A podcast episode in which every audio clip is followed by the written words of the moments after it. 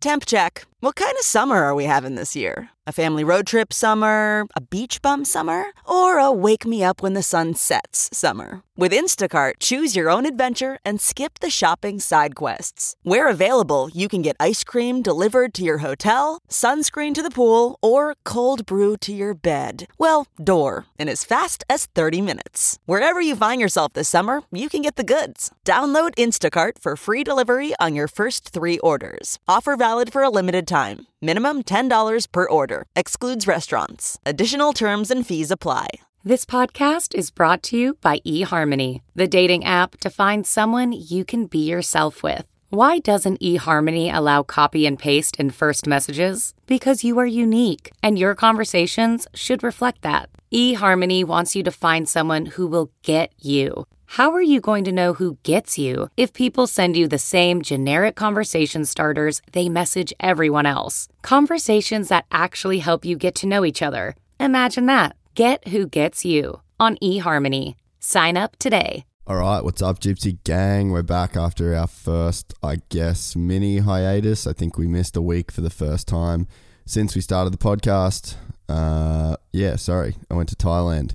I went over there to do a jiu jitsu school with a coach by the name of Lachlan Giles, who's responsible for some of um, the best talent in the world at the moment. So, kind of got the invite uh, to go over to do that camp in Thailand. If anyone follows me personally on Instagram, you would have uh, seen some videos that I did. But I guess it was worth it because in that eight days that I was in Thailand, I managed to do three podcasts. Uh, one with Lachlan, one with uh, UFC legend Mark Hunt, which I was going to release first, but he's in a bit of a legal battle with the UFC, so we had to get get what he said checked by lawyers before we could post that one. Uh, the third one is with my guest, who you will hear coming up very shortly, a guy by the name of Stuart Cooper, and he's a super interesting guy for me to talk to because I guess he did the same thing in jiu-jitsu with filming as I did in motocross with filming uh, and about the same time as well. So I've been following his work uh, a little bit, and then when I found out that he was in Thailand, I hit him up uh, just because I thought it'd be interesting to kind of like see those parallels between uh, our careers, even though we're sort of in different worlds, I guess was all really cool chat also because I didn't know and I guess nobody really knows he's he's never actually publicly spoken about it but he suffered uh, from drug addiction to a prescription drug called diazepam. So we really kind of went in deep into how he kind of fell into that and the withdrawals and then the depression that followed, going to Spain and doing ayahuasca and curing his depression. So it was like a pretty crazy ride that that Stewie went on for a couple of years, and like I said, he hasn't actually publicly spoken about it.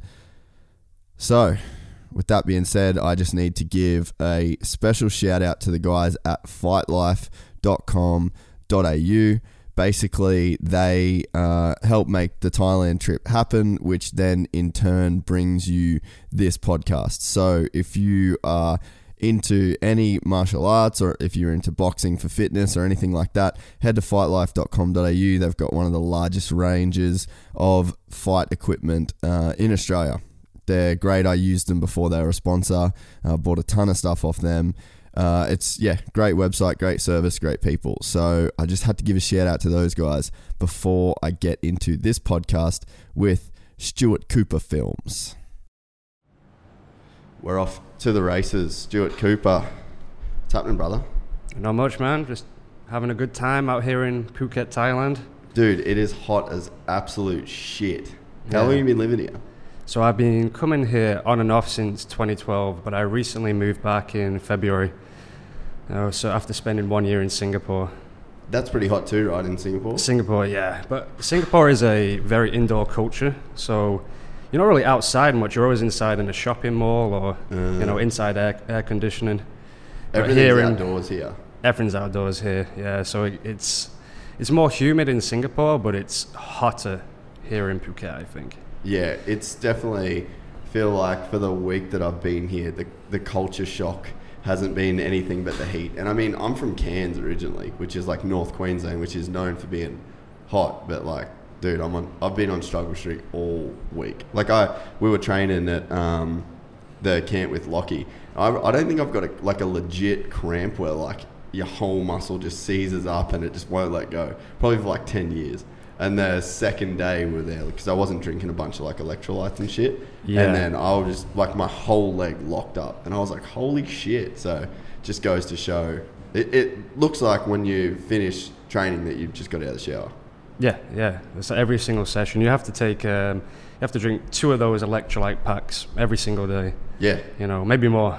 Yeah, But it's hard to stay hydrated out here, and you forget to drink sometimes. It's very important when you're training, Mm. you know, to keep hydrated because you lose a lot of water. Mm, yeah, no, it's it's even like um, just the the food side of things. Like we were eating so much, and I was getting skinnier, and I was eating more than way way more than I normally do, and like those big protein shakes after every session. So it's, it's Yeah. definitely no joke. You can see why people come and do camps. So actually, I guess we should backtrack for people that are just listening. We're actually at uh, Tiger Muay Thai in Phuket, Thailand. Um, Stewie is a jiu-jitsu coach here, um, but you're more famously known for Stuart Cooper films, which I've I watched a, a few of your stuff when I first got into jiu-jitsu. Um, and then when I kind of found out that you were living here and training here, I thought I'd hit you up because I, from what I can tell, you've almost got like a bit of a parallel kind of lifestyle or like a timeline, I guess, to kind of how I got started, but in a in a different sport, I guess. yeah. So how did how did you get into the film stuff? When did that all start for you? Um, I always had an interest in film, you know. So growing up, you know, I used to love films. I was never particularly good at anything at school, like you know, academic. I wasn't good at math, science. Um, I was always good at sport or art, Yeah. and yeah, when it when it came to decide, you know, do I want to go to university? I had to decide what it is I wanted to do. Mm. So I went and did a, a media degree because I had I I thought right I want to maybe be a filmmaker, but actually spending a couple of years doing this degree, it put me off filmmaking because you had to have a cinematographer, a director, you had a whole team, a sound man. It was just it was too much. It was too overwhelming for me. So it put me off and. But then when the introduction of these DSLR cameras where you can do it all of yourself, Yeah. I, I like doing everything myself. I like just doing it, just me, you know. So I got the little camera, I can do the editing by myself. Um, you know, everything's very portable, so I found a love for it again. Yeah, it's it's crazy because I didn't go to film school at all. So when I got into it, I got into it just before the DSLR thing happened. So my first camera was a Sony EX1. So it was kind of, and then people started using like the 7D. So I actually bought an EX1, then I bought a 7D, and I had like a 50 mm lens, and you can get like all the crazy depth of field. So we, I, we both sort of got into it at a really similar time then, I guess, right? Yeah, I mean, actually, I started filming, uh, making wedding films. That's how I really taught Really? myself. I mean, at university, it was all very, um, it was all paperwork, you know. There wasn't actually very hands-on. They didn't show us how to use cameras or teach us how to do editing. It was only when I left. It was all like written work. So when I left, um, that's when, uh, yeah, actually like got into wedding films and actually started making a living from it. So I had to teach myself. The first few wedding films I made were not particularly good, but you know, you, you learn. Each one got better and better. And then I started from there. That's when I started to make jujitsu films. Yeah. You know, just for fun. You know. Yeah. So there was like, were you one of the first dudes to actually film jiu-jitsu? Do you think? I, I definitely wasn't. Well, I think I hit it at the right time. You know, uh, there's obviously some videos on there on YouTube and a few like DVDs here and there, but it wasn't not many. Yeah. You know, so when I started pumping these uh, jiu-jitsu short films out, documentaries, whatever you want to call them, YouTube videos, um, I was kind of the first. It was just when Facebook and YouTube Yeah. were getting popular, and jiu-jitsu was just getting popular as well. So it was a combination of this, and I really, I think I was one of the first people to just kind of make them into like little films. But I was Mm. very active when I was doing it. I was putting one out every month Yeah. Right. and um, I did the first ever ADCC highlight, and that's the one that really catapulted me. You know, started. Yeah. You know, I got a lot of job jobs from that. You know, started flying around the world because of that one highlight video. Yeah, it's crazy that I. That's where I think like our parallel kind of comes into it because I've got a super similar story in that I was like crazy into motocross, and then because like you're an athlete as well, like uh, you're a, a, super accomplished black belt, and now you're kind of circling back to doing the elite level competition stuff. Like you just competed at BOA, yeah. which is one of the bigger events in the world, and it was kind of like I guess my story was that I was riding motocross and I just loved it, but I knew I was never going to be like a pro motocross athlete.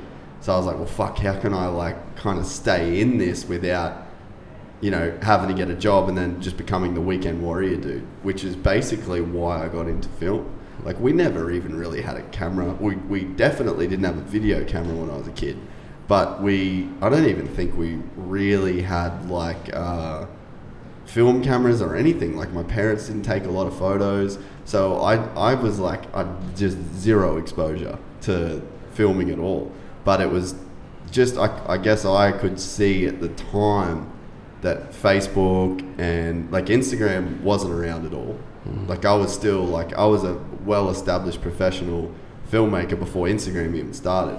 But I can remember going to companies and being like, dude, Facebook videos are going to be the next big thing. Like you need to advertise on Facebook. You need to make these mini documentaries. You need to uh, you know, this is going to take over. And then obviously YouTube became as, as big as it, it has. And, and now it seems like if you're not creating content or putting out stuff on YouTube, whether you're a brand, an athlete, uh, fight promotion, motocross team, like it doesn't matter. Like you have to, it, you just have to be making videos now. And I think it, it's just crazy. We kind of, we kind of just paralleled at, at really the same time and, and sort of did similar things and now live a similar lifestyle in a way, which I just think is super cool. Yeah, for a similar reason as well, because I wanted to be, I wanted to do jiu-jitsu full time, uh, but through injuries, actually got my foot broke and had a dislocated arm, so I couldn't train. You know, I had a pretty severe dislocated arm, so that took a year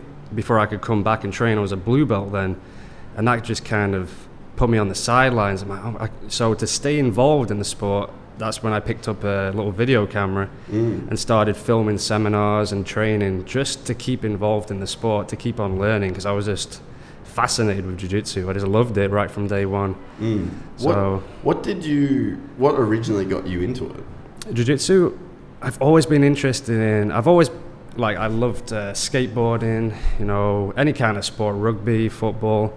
But just seeing it on TV, I tried a bunch of martial arts when I was younger, like Aikido, karate, but nothing. The ones I did, I am not sure if it was a very good uh, academy I went to. I, it didn't seem like it would work. It didn't seem legit. Yeah. Um, and then I saw UFC on TV. I had no idea what UFC was, and I asked a few people, "What is this UFC?" Because that looks like it's real. It's not fake. It's not WWE. And they said, "No, it's like mixed martial arts." I want to do it. I'm 22 at this time, working in a health club, just uh, on the reception. Yeah. One of the um, colleagues I was working with did Muay Thai boxing, so he took me down to my first Muay Thai session, and that's when I got hit in the face really for the first time. and actually, you know, we actually did spar, and I was like, all right, this is real. And then I saw everyone in the kimonos after class. The second class was jiu-jitsu, so I was just watching them all on the ground, and you know, yeah, I jumped in, and you know, just got hooked. I preferred that. I picked that over Muay Thai.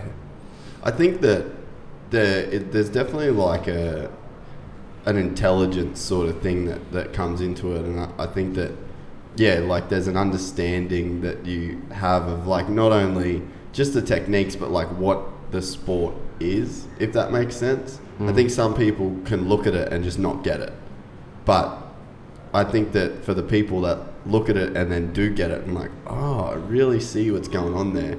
They're the sort of people that can kind of like fall in and because I mean, essentially that's where I've been.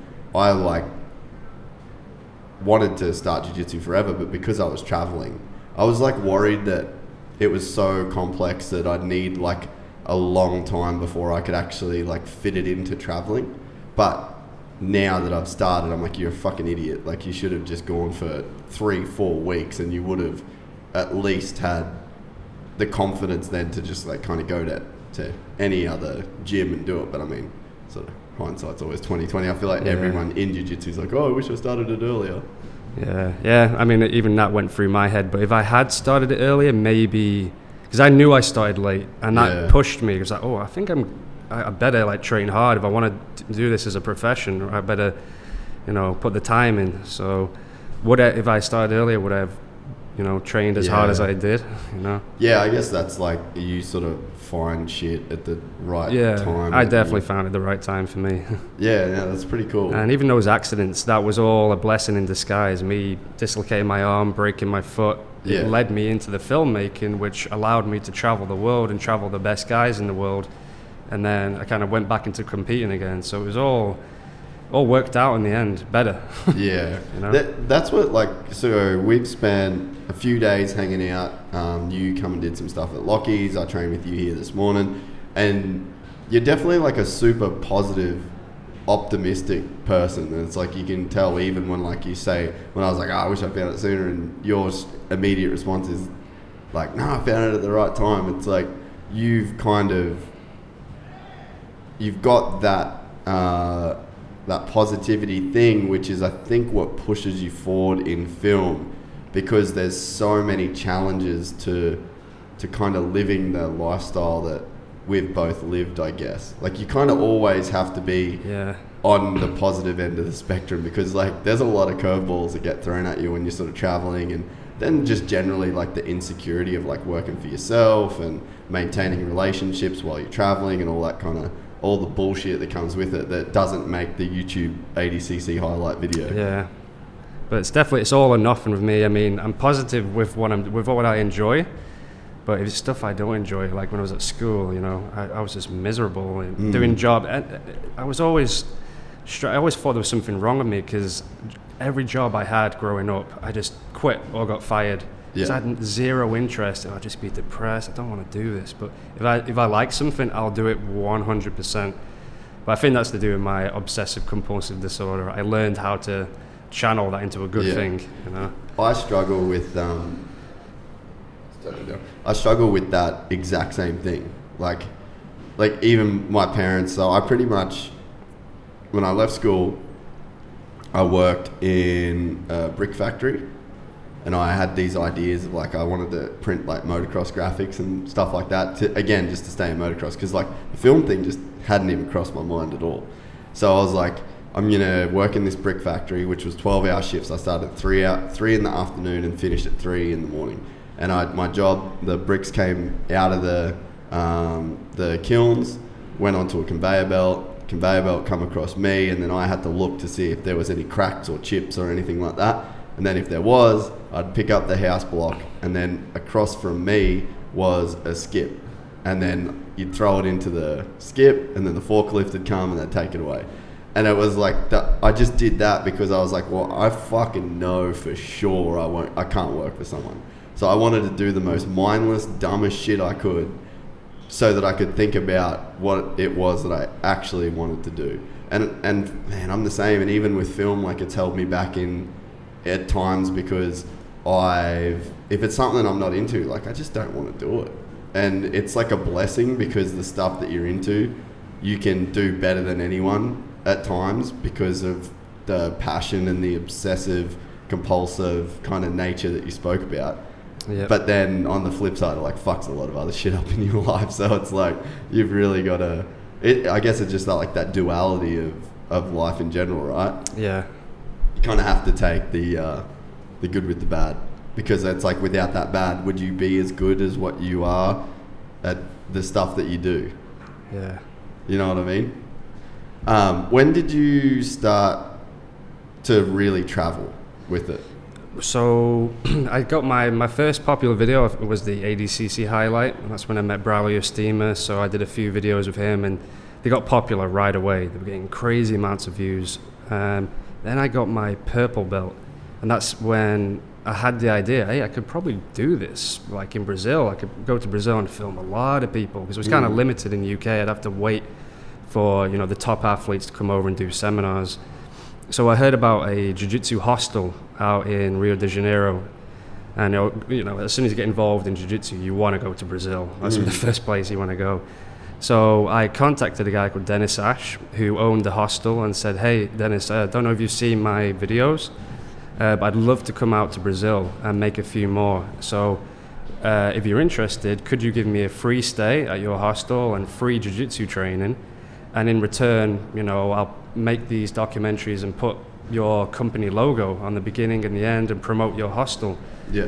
And he jumped right on and said, "Yeah, when do you want to come?" You know, and just gave me a free stay. He was really helpful. So when I went out there, he was actually very well connected as well. So he put me in contact with Kyra Gracie, uh, Rousimar Palhares, who wasn't as hated as he is right now at Yeah. that time. um, and it all just was a domino effect from there. Yeah, it's crazy that um, yeah, I suppose like once you kind of once you kind of start and the ball gets rolling, it's just I don't know. It seems like it Yeah. it has a way of like gathering this kind of unstoppable momentum in a way. and you just got to roll with it as well. But sometimes it did get overwhelmed, and I was just in a different country all the time. I was just flying all over the place. You know? Mm. So how old were you when you kind of started doing that? 26, 25, Because how old 26, are you now? 26, How old are you now? 33. Yeah, so you're like yeah, so you're three years older than me. Yeah, yeah. So, wow, it's been for yeah, like almost seven years of traveling. You Mm. know, it's been wild. It really has. You know, How many countries do you think you've been to now? I need to count. I actually Yeah. have no idea. Yeah. Yeah, it'd be interesting. I've got I've gone through several passports. Yeah. Okay. You know, yeah. And so you're in Brazil, and then did did it kind of instantly take off to where you were sort of you could like kind of write your own ticket to wherever you wanted to go? Um, I think I, I was just kind of I would make wherever I was like uh, so I was in Brazil and then I met a guy called Patrick Vickers, who was the promoter, one of, some quite high up in Cage Warriors, and just through meeting him and uh, showing him my videos, when I came back to England uh, from Brazil, he gave me a job at Cage Warriors. Yeah. So he just Facebooked me and said, "Stu, do you wanna? We need a video guy." So I always found I made contacts. Yeah. And with Cage Warriors, the job was like they would fly me to Jordan, Dubai, you know, Ireland, um, all over Europe, you know, just to do highlight videos. Yeah. Um, so I did that for a while, and then I had the idea I want to go out to Thailand and do this. Yeah. It seems to be working. People seem to take me up on my offer. So, yeah, I, I, I actually contacted Tiger Muay Thai, which is where we are now, and then they took me in right away. So, yeah, it's pretty it's pretty amazing, you know, the amount of places I've been been able to go. Yeah. Um, yeah, it's funny that, yeah, I mean, like, it's honestly like the same story that, that I've kind of got. But was, were you, uh, did you ever have like doubts in yourself or anything like that that kind of stopped you asking? Or were you always a person that you just didn't give a fuck and would always ask, would always throw stuff out there and, Yeah. and it seemed like shit always kind of come? Yeah, I, I just I would just I wasn't afraid to ask. Yeah. the worst they could say is no. Yeah. So, but yeah, no, I would just I would just do it. It's Just get it's it done. so it's so crazy because like how many people have come to you and said like, "Oh, can you give me some tips on how to get into this and how to get into that?" And it's like for some people it just comes so naturally, like guys like yourself, and and even for me, like to get um, you know like to do the work that I did for the for the Lockie camp, and then to come and um, be here with you, and like I extended my trip because I knew Mark Hunt was here and it's like I don't know him, and you you kind of go up, you just introduce yourself, and you ask, and and you hope that I guess the hope is that the work that you've done in the past is enough of a resume that anyone can Yeah. kind of take you on, and you you're almost like using that as like this constant resume, and it seems like the more you put out, the easier it is for people to say yes because there's such a library of work that it kind of becomes obvious to people that you're actually like going to follow through on what you say. Yeah, that's very true. I mean, now I haven't didn't actually. I had a break at about maybe a one and a half, two year break of making videos, but because I had that much of a library of stuff I'd already done, now when I'm going, you know, like recently I filmed with Craig Jones, you know, Yeah. the portfolio is all, all, already there, you know. So uh, I contacted him, and he was, you know, right away he was up for doing some filming with me, Lachlan Giles. So even after a two year break, you know. Yeah, it's crazy because, um, yeah, when I got into it, a lot of people, like uh, Greg, one of the guys um, who trains with me at Gaylor Brothers, he's a brown belt, and he's like, dude, when you get to uh, Thailand, you have to go to Tiger and you got to meet Stuart Cooper. So I mean, there's like you've got this like name within the industry for the filming and then the athlete, like super unique the way that you've kind of created this like niche within the sport. Like everybody knows who you are. It's crazy. Yeah. It's weird. I don't. Even, I didn't even realize it myself after a couple of years. You know. Mm. Um, but yeah, people actually telling me you're a brand now. I'm Yeah. Like, Holy shit! This. Uh, yeah, it's kind of weird to think about how And- fast it happened as well. But I think a lot of it is I didn't have when I did it. I didn't have any ties. Sorry. Yeah. Yeah, I didn't have any ties back home, so I wasn't afraid to travel. I wasn't afraid to sleep on a gym floor. You know, I didn't have a girlfriend back home. I didn't have a mortgage. You know, all these Mm. things that most people have tying them down. I was just free, Yeah. free to go wherever I want. I, I didn't have to be back in England. I didn't have to be anywhere. You know, and I was I was quite you know comfortable sleeping wherever. you know. Yeah, that, that- I guess like that's where my like my nickname Gypsy came from is because basically when I did end up getting a camera, being super into motocross and racing, I kind of knew all like the up and coming dudes, and then it was like when all those up and coming dudes became the dudes, then I kind of had an in with all these people. Now all these companies wanted were endorsing them and they were on all the biggest teams and, and I had access to all these people and you mix that with exactly what you said. Like I didn't have any ties man. Like I could do whatever I want. Like I, I had a fucking Toyota Hiace and I lived in that son of a bitch for like three years. And I just drove around Australia to every big race I could where every big name dude was. And then in between all that shit I would just sleep on their couch.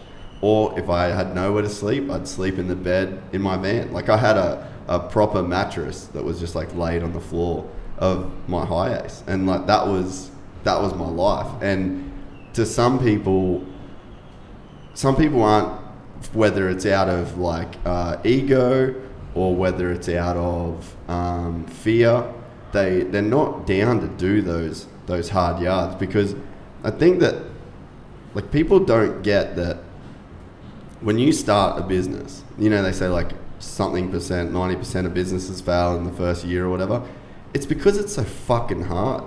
And as much as you want the freedom to travel all around the world and to not have a boss and not and do all the the things that you get to do now, people want that less than they want to be comfortable a lot of times Yeah. and it's like guys like yourself and and I I mean I know what you've been through without even you telling me your story like just the the facts I do know I fucking I know what you what you've had to go through because it's, Oh, yeah. it's shit I've had to do.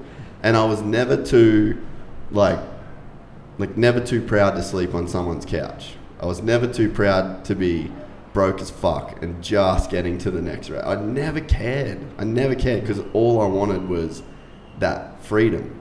And that freedom to be able to do what I want to do and almost like I guess like the um, like the promise of what it could be in the future is enough to just have you go fuck it I don't need money I don't need a house I don't need any of this bullshit because it's like that that little light at the end of the tunnel is like this place that you've always dreamed of being and that's with no one being able to tell you what to do, being able to do what you want to do. But I just think everyone kind of wants that that light at the end of the tunnel. But in those first few years, the shit that you have to go through, it's like fucking army boot camp, but for years. Yeah.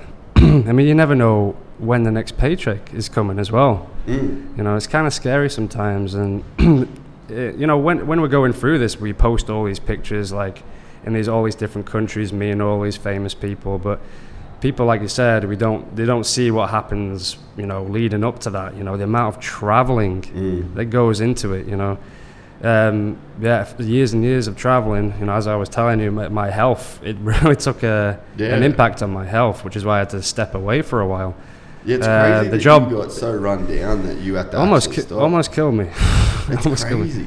Well, even like I was thinking on the way here, so it's like a fucking bazillion degrees right now in Thailand, and my hotel is probably a kilometer down the road. I had 40 kilo bag, a backpack that's probably another 20 kilos, and then my camera. And I had to fucking trudge that shit down here because I don't have a car here. So I had to walk for like a kilometer with all my equipment to do the podcast. It's like that shit sucks. It fucking sucks. And I'm not Instagramming that because my hands are full. I got no fucking Wi-Fi. You know, like it, you're right. It's like the highlight reel goes on Instagram, but it's like come and carry this fucking shit around Thailand for weeks and then have salt getting in, you know, like sweat getting in all your gear, which you paid thousands of dollars for, and shit getting broken by the airlines. Like, it's just, and then not to mention, like, the fatigue that you feel. Like, oh my god, it's horrible. You know, and we were talking. You were saying the other day, is this a common thing, um, like chronic fatigue syndrome? Yeah. which is something I actually developed. And my uh, my housemate is just who's also a filmmaker. does he fly a lot? He travels all the time. He's just been diagnosed with chronic fatigue syndrome, Mm. and he had the same symptoms I had. Yeah, I'm for sure. Like, I, I don't think I ever went and got it, it diagnosed. But when I was living in the States, I like 100% had chronic fatigue. Like, there were days I just couldn't get out of fucking bed. And I'd walk from the bed to the couch, and that was it. Like, my brain wasn't working, my body wasn't working, I wasn't hungry, I wasn't, I was just tired. Everything about just- me was just tired. Can't concentrate, right? No, there's, it's no- like there's um, nothing there. imagine. You know, for people that don't understand, you know what it's like to be jet lagged. Yeah. after a 17 hour flight. But imagine doing that every week. Mm. What that's going to do to your body because being up there miles in the sky is not na- is not natural. So I don't know what it is that's happening to your body up there. But it can really when you travel a lot, it messes your body up. It, it's it's pretty pretty brutal. Yeah, there's a thing. I wish I knew exactly what it was called, but I found out about this through my friend who's actually a commercial pilot. Um, and he was telling me that there's some, it's some form of like altitude sickness that you get, and it's responsible for like basically giving you chronic fatigue, but it's through, it's with people that just spend like a lot of time uh, flying. And it- it's just years and years of, of that altitude and it just fucks you up and you get like crazy chronic fatigue. Yeah, It's a gnarly spot to be in. yeah. It's uh, I wish that on nobody. No. know? Even Sunday, like, because with, I did this camp and then, so I had to film the camp, but I also was trying to train in the camp. And it was like full on training. And I mean, even like the rolling with you, like I was putting everything into every roll every day. I think we pro- I probably trained for maybe four and a half hours a day for the full eight days that I was at that camp. And then Sunday, when we we kind of went out, like none of us could even go out. We were all just like, "Fuck yeah, we're gonna hit Padang, uh, Patong Beach. We're gonna party," and uh, we didn't even get there. Like I was fucking exhausted, man. And then Sunday, I woke up and we all got breakfast, and I was basically falling asleep at breakfast because I don't know if you get it, but it's like I've done trips where, like, we shot this uh, film for Red Bull, and it was at Lake Tahoe, and I think it, it's at like twelve or fourteen thousand feet. Oh no, not that high. It's about eight thousand, eight to ten thousand feet uh, elevation, and so I think in the four days we walked on foot with camera gear twenty two miles at that elevation, and it was like the gnar- one of the gnarliest film jobs I've ever done, but I could push through until it's over. And once it's over, I just fucking melt. Like I just fully collapse. And it's like there's a thing in your head because you know you have to get it done that you like won't let yourself really feel the effects of being tired until it's over. And it's been a while since I've had that because I've been doing the podcast and it's not like crazy physically demanding. Mm. But then this week for filming and then training and like every time I was uh, finished training, I'd race back to the hotel, I'd dump the footage, I'd charge my batteries while everyone else at the camp's chilling and, you know, kind of doing their thing. And even on the tours, I was still filming. And then bang, it's five o'clock, you got to be back at the gym. And then you're there till seven, 7.30, same thing, back to the hotel, do your dinner, go back, charge your batteries. But yeah, Sunday, dude, I, I was basically asleep at breakfast. And then when I got back from breakfast, I just, I was supposed to check out and I was like, yeah, it's not fucking happening. I mean. Yeah. And I, I just, I had to sleep. I mean, this is why I took a two year break. I just could not travel anymore. I mean, I was always good at jiu jitsu and I was always quite a heavy, strong guy, but through constant traveling, my weight just declined. I ended up being 70 kilograms. And I was always around 88, I could 90. not imagine you at Yeah, 70 I'm 90 kilograms. kilograms right now, a healthy 90 kilograms. Could you imagine me at 70? So this, I went down to 70 when I was a brown belt, and I just remember traveling around and people, I was getting smashed by blue belts, and like people were like, thought this guy was meant to be like okay, I thought he was a brown belt, but people didn't realize how what I was going through, you know. Uh, which, so when I took a two-year break, that's when I took the time to, you know, put the weight back on, get my health back. So You get back to a fucking straight killer. Yeah, so like, like since I've stopped, I've, my jiu-jitsu's got so much better again, you know. But um, as I was telling you, uh, when you do a lot of traveling, I was starting to suffer with insomnia. Yeah, So a lot of so let, yeah, the- let's talk about that because I did. We like touched on it, but I didn't fully. Yeah, we didn't fully. Get I was into it. always tired, yet I couldn't sleep. Yeah. So I made the mistake because you can just fucking you buy these things over the counter here. Dude, I started taking. I'm actually uh, gonna hit the canvas before I go home. Yeah, that's, that's okay. But uh, I actually started taking um, diazepam and Xanax just to sleep. Mm. And that, I didn't, there was ignorance on my part. I just kind of, I didn't realize how bad these things are for you. You're only supposed to take them like every now and again. Yeah. But I was taking them for flights, and then when I'd arrive, if I'm jet lagged, I would take them again. But this became a, because I was flying all the time, this became a bad habit. Yeah. Before I know it, I'm a year in, and I'm taking probably like two diazepams a day. And not knowing how addictive these things are for you. So, So years and years did- in. Were you like telling people that you were on this stuff? No, no, I just take it because you buy so- them really cheap here. you Yeah, know? and so you didn't have anyone that was going like, "Hey, dude, these are gnarly. Like, you gotta, you gotta be careful with them." You just No- thought no. it was like consequence free in a way. I mean, I think about a year, six months to a year in. Once I, because I started getting a bad memory, I started becoming quite slow. You know, uh, quite a slow thinker, and people even commenting like, "Are you okay? You know, you seem a bit drowsy all the time." Mm. And then I did my research on the internet, and I realized, oh shit, I've been taking these things a lot. And I actually flew to Melbourne, and I didn't take any with me because I knew they were illegal there, and they're pretty strict getting into Melbourne, so I didn't take any in, What in was my illegal? uh, the diazepam. uh, diazepams unless you have a prescription, but you just buy buy them over the counter here. Mm. Um, so I arrived in Melbourne, and I've been taking like one or two of these pills every day for a couple of years now, and it's the first time I didn't have any. So I'm in Melbourne, and then my body starts going into withdrawal effects, and um, it's like like uh, lightning, flash headaches. It was. Uh, yeah, like extreme anxiety, and right away I kind of knew what it was. I googled, you know, withdrawals from diazepam, and it come up every symptom that I had. So I had to fly back to Thailand early, go to the pharmacy. As soon as I took one, I was fine, and that's when I realized I had a problem. Like, oh, sh- like what? Because that's how drug addiction. it's addiction. It's addiction, and it's funny because this is a problem with school. I mean, when you're at school, they teach you about all the hard drugs, like don't don't take crack, heroin, and we all, you know, those kind of drugs. But the, some of the most dangerous, addictive drugs on the planet are the ones that they've They just buy in a pharmacy. yeah. The doctor will give you a prescription and not actually tell you how addictive these things are for you. And because I buy it in a pharmacy and it's in a little silver Tiny pack, little you kind of just think, oh, it's, it's not that bad, you know. It's not like I'm buying it off a street corner off some drug dealer, you know. Um, but I, I, then I went back to UK because I realised I could have to stop taking these. Mm. But you can't just stop taking them, you know. It's because your body will go into seizures, which is exactly what happened. So I went back to UK and I told my mum and dad, I say, hey, look, um, I need to, I've been taking these kind of sleeping pills. I need to stop taking them, but I need to taper off. And actually, I didn't bring any back into UK because they're illegal there. So we actually went to a doctor and I told him the truth. You know, I've been taking one of these every day for a few years. I don't have any, but I want to taper off. The doctor wouldn't help me Oh, because really? because I self medicated.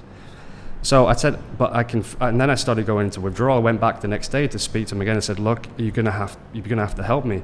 He would not help me.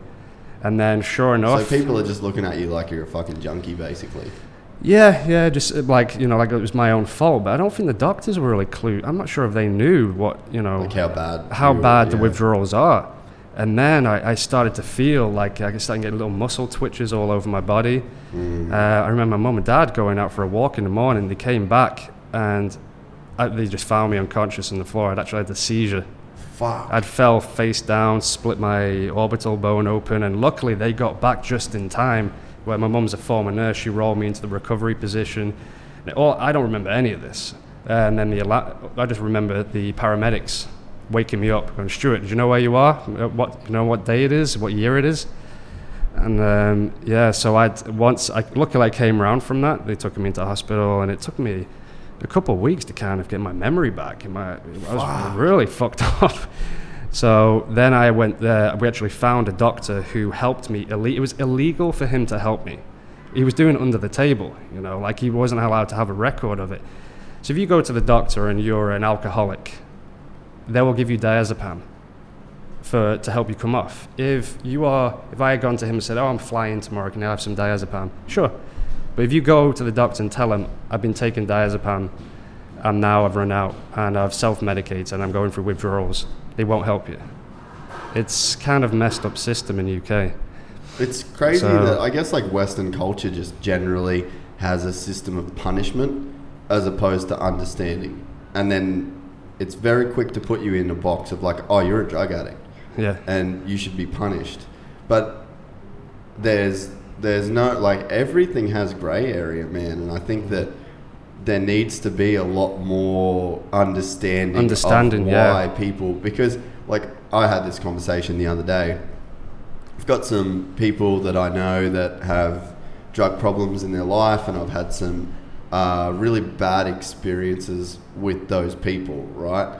And for a really long time, I was like, I hated the drug, but I didn't hate the person Yeah. and and I, I it was like this weird uh, relationship that I kind of created with like drugs in inverted commas, and it's like, well, it's not it like say you've got diazepam in the silver packet and it's just sitting there, then it's that's not gonna hurt anyone.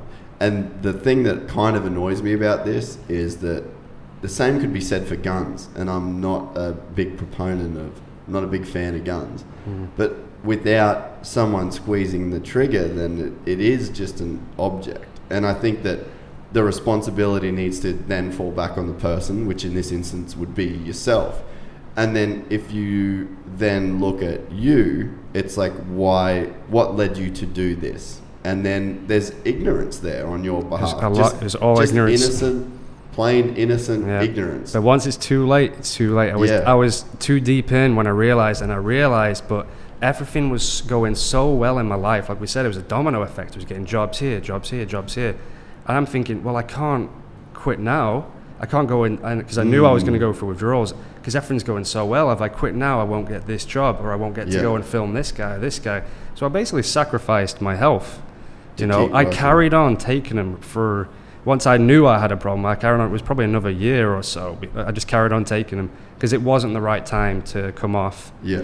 Uh, but when it was, I actually it was ten months, ten months to to detox. From, and I was only taking 20 milligrams, so two 10 milligram And so diazes you a day. didn't have to up the dose. No. Oh, no, okay. no. Yeah, luckily that, that happens. I've read some horror stories on the internet. Luckily, my situation wasn't bad. Compa- I, I've read stories that people are on the internet. You know, there's these little forums, people taking like 20 of them a day. And I think if you're taking 20 a day, ooh, that's going to be yeah, you're gonna die. yeah, yeah. It's not going to go well for you. But luckily, I didn't go too far Mm. down the line. But it still took me 10 months. And those withdrawals coming off diazepam, they're horrific. Really? Horrific. So what kind of symptoms did you have? Um, I couldn't sleep at all. Like maybe I was lucky if I got one or two hours a night for probably six months. And ex- so what diazepam does, it's like an anti-anxiety. It puts you to sleep, and so it's the opposite.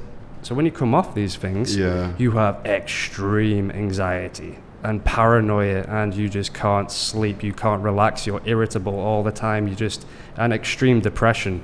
So look, I went into depression, but I knew what it was because I'm not really, I don't get depressed. No, I'm quite a positive happy, person. positive I'm back to myself now, but I went through very bad like depre- symptoms of depression. But luckily, I knew what it was, and I knew this wasn't going to last. Yeah. You know, I kept telling myself like, "This is going to be over. You're going to get through it. You're going to get through it." But Fuck, man, the like, cravings, Pretty though. impressive though that you could keep that mindset. Because Yeah. I, I mean, I'm, I'm dealing with um, people that uh, are having problems which are valid problems. Like it's a re- there's a reason they should be feeling the way they are.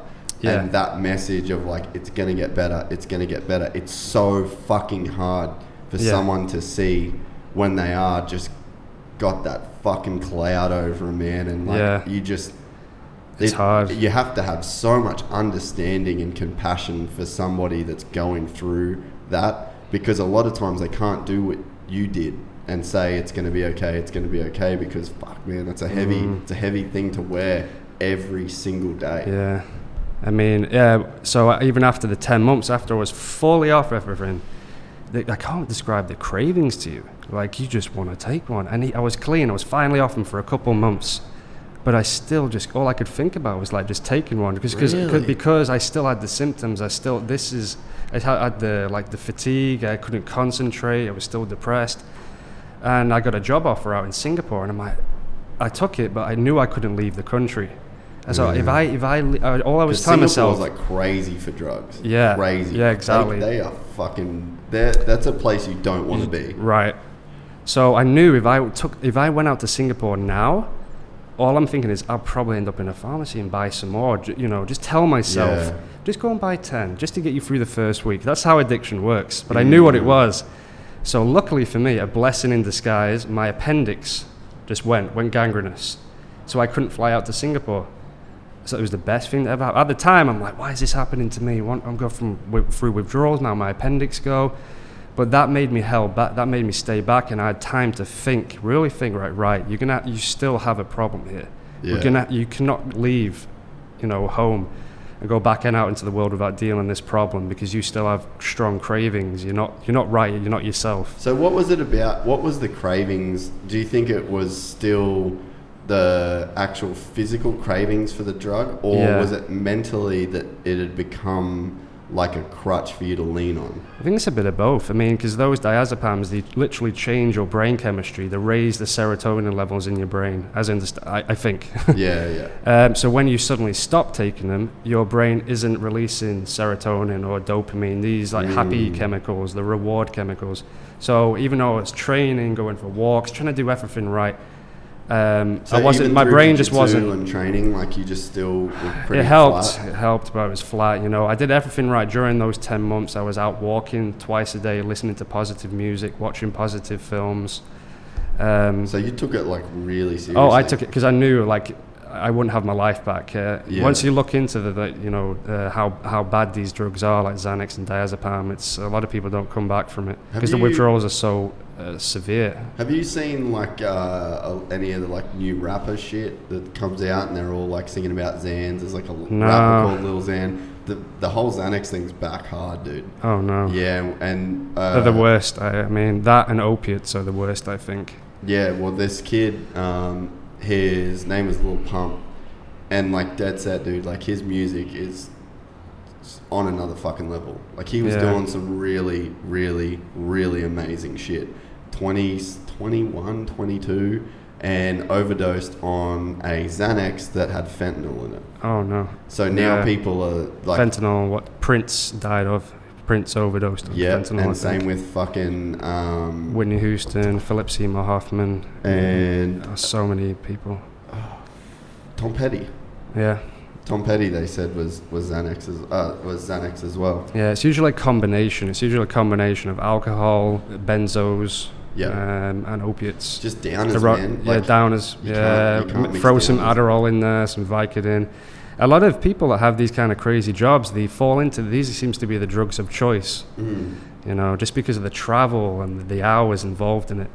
But like I said, so I knew that my it was my brain. I, real, I knew I was still having these symptoms because my brain chemistry was all messed up. Mm. So the doctor said it's probably going to be a few years before you feel normal again, before you can concentrate. And I couldn't edit, I couldn't do video, I couldn't.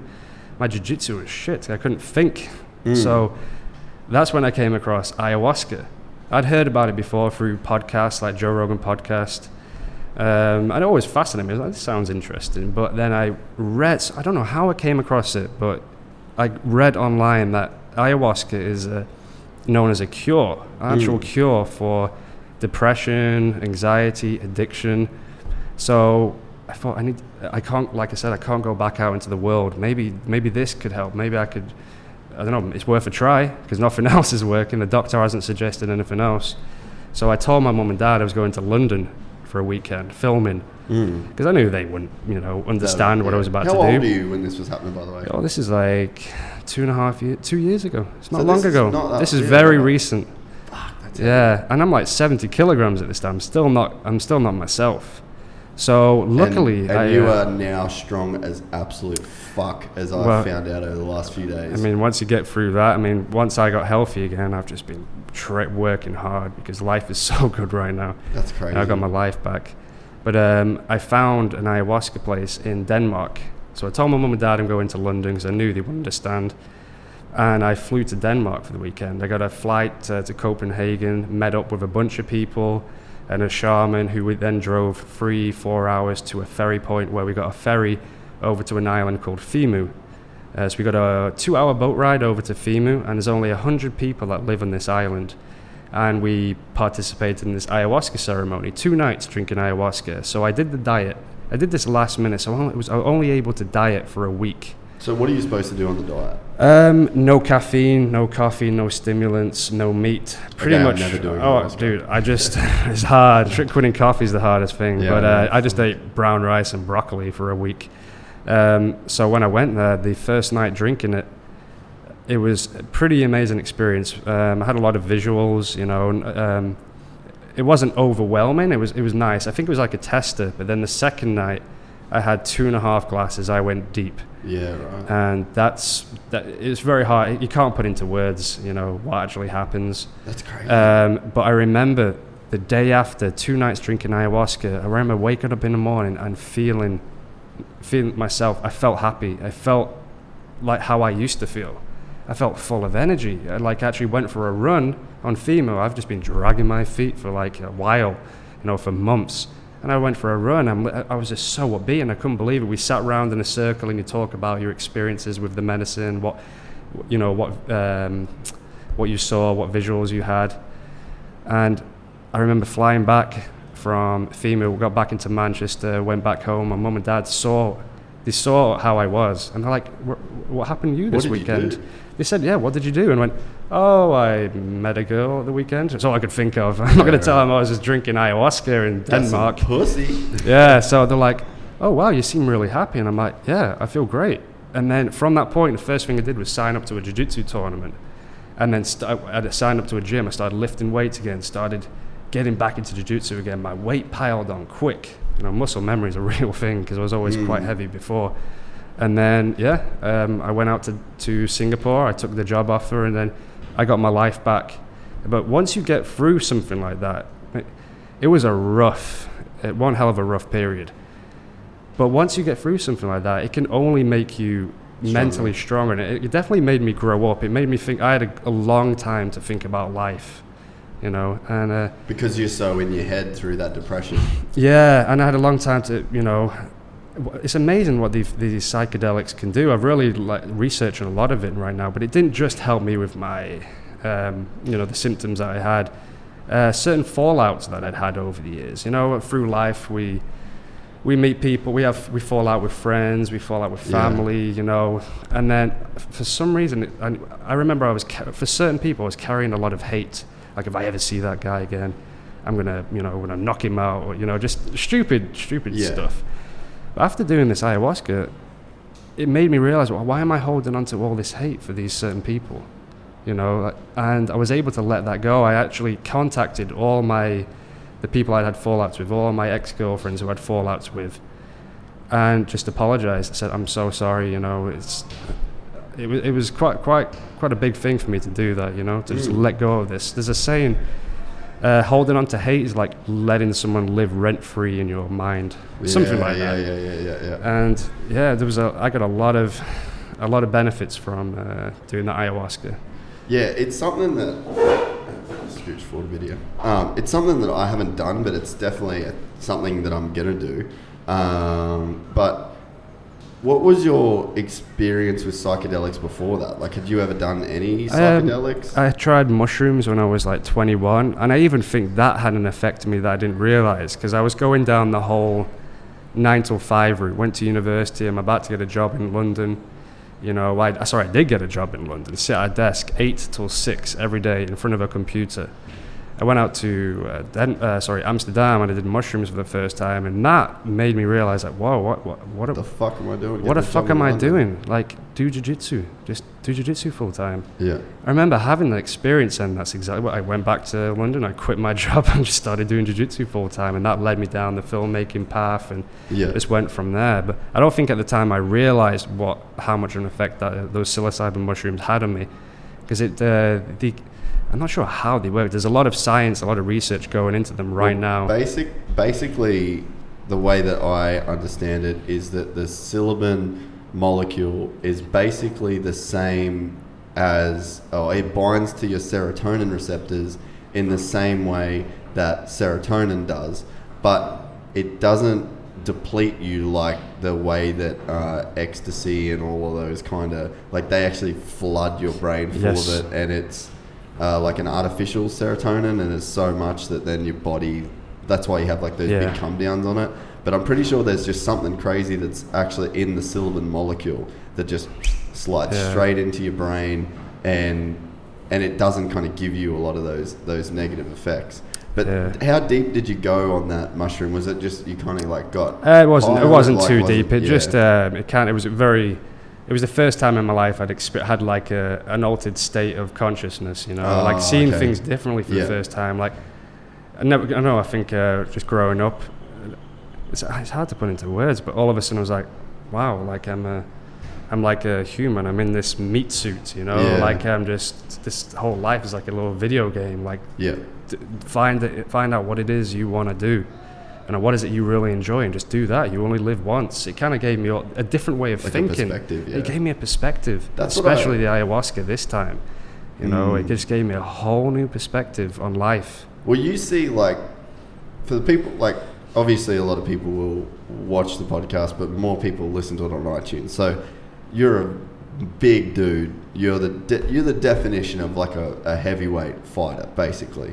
Tattoos, big fucking dude, imposing guy. But when you talk and hang out with you, it's the opposite you're the opposite of what you look like, which I think is why you're such an interesting character. And even when you, like, we've rolled together a couple of times now, and there's there's no aggression, there's no like all of the things that I would expect from a guy that looks like you has the skill set you have. Like you're one of the best jiu-jitsu athletes in the world at the moment.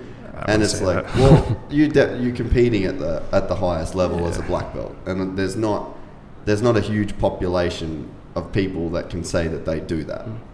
So for the skills that you have and the physical abilities that you have, there's it would be forgivable almost to have an ego that would go along with that. But it just doesn't fucking exist, man. Like it's not there. And it's super interesting to me that like when you say I was this guy before that held on to hate and it, I could see that, man. I could see that being you. That's what you hmm. look like. You look like the guy that would hold on to Yeah. hate and have falling outs Oh, with people and then fucking I was, I was talk to them very again. different very different But yeah, like now you, you come across as the the person that has had like that spiritual kind of enlightenment that you do get from doing those kind of things. Yeah, I mean, think having adver- I think it's a good thing to have this adversity in life. You know, it's weird to say, but having going through that experience that I went, the withdrawals, I wouldn't. I, again, I wish that on nobody, but I'm glad that happened. Mm. I'm very glad. I'm very thankful for it, even though it was brutal at the time. It was more brutal for my family.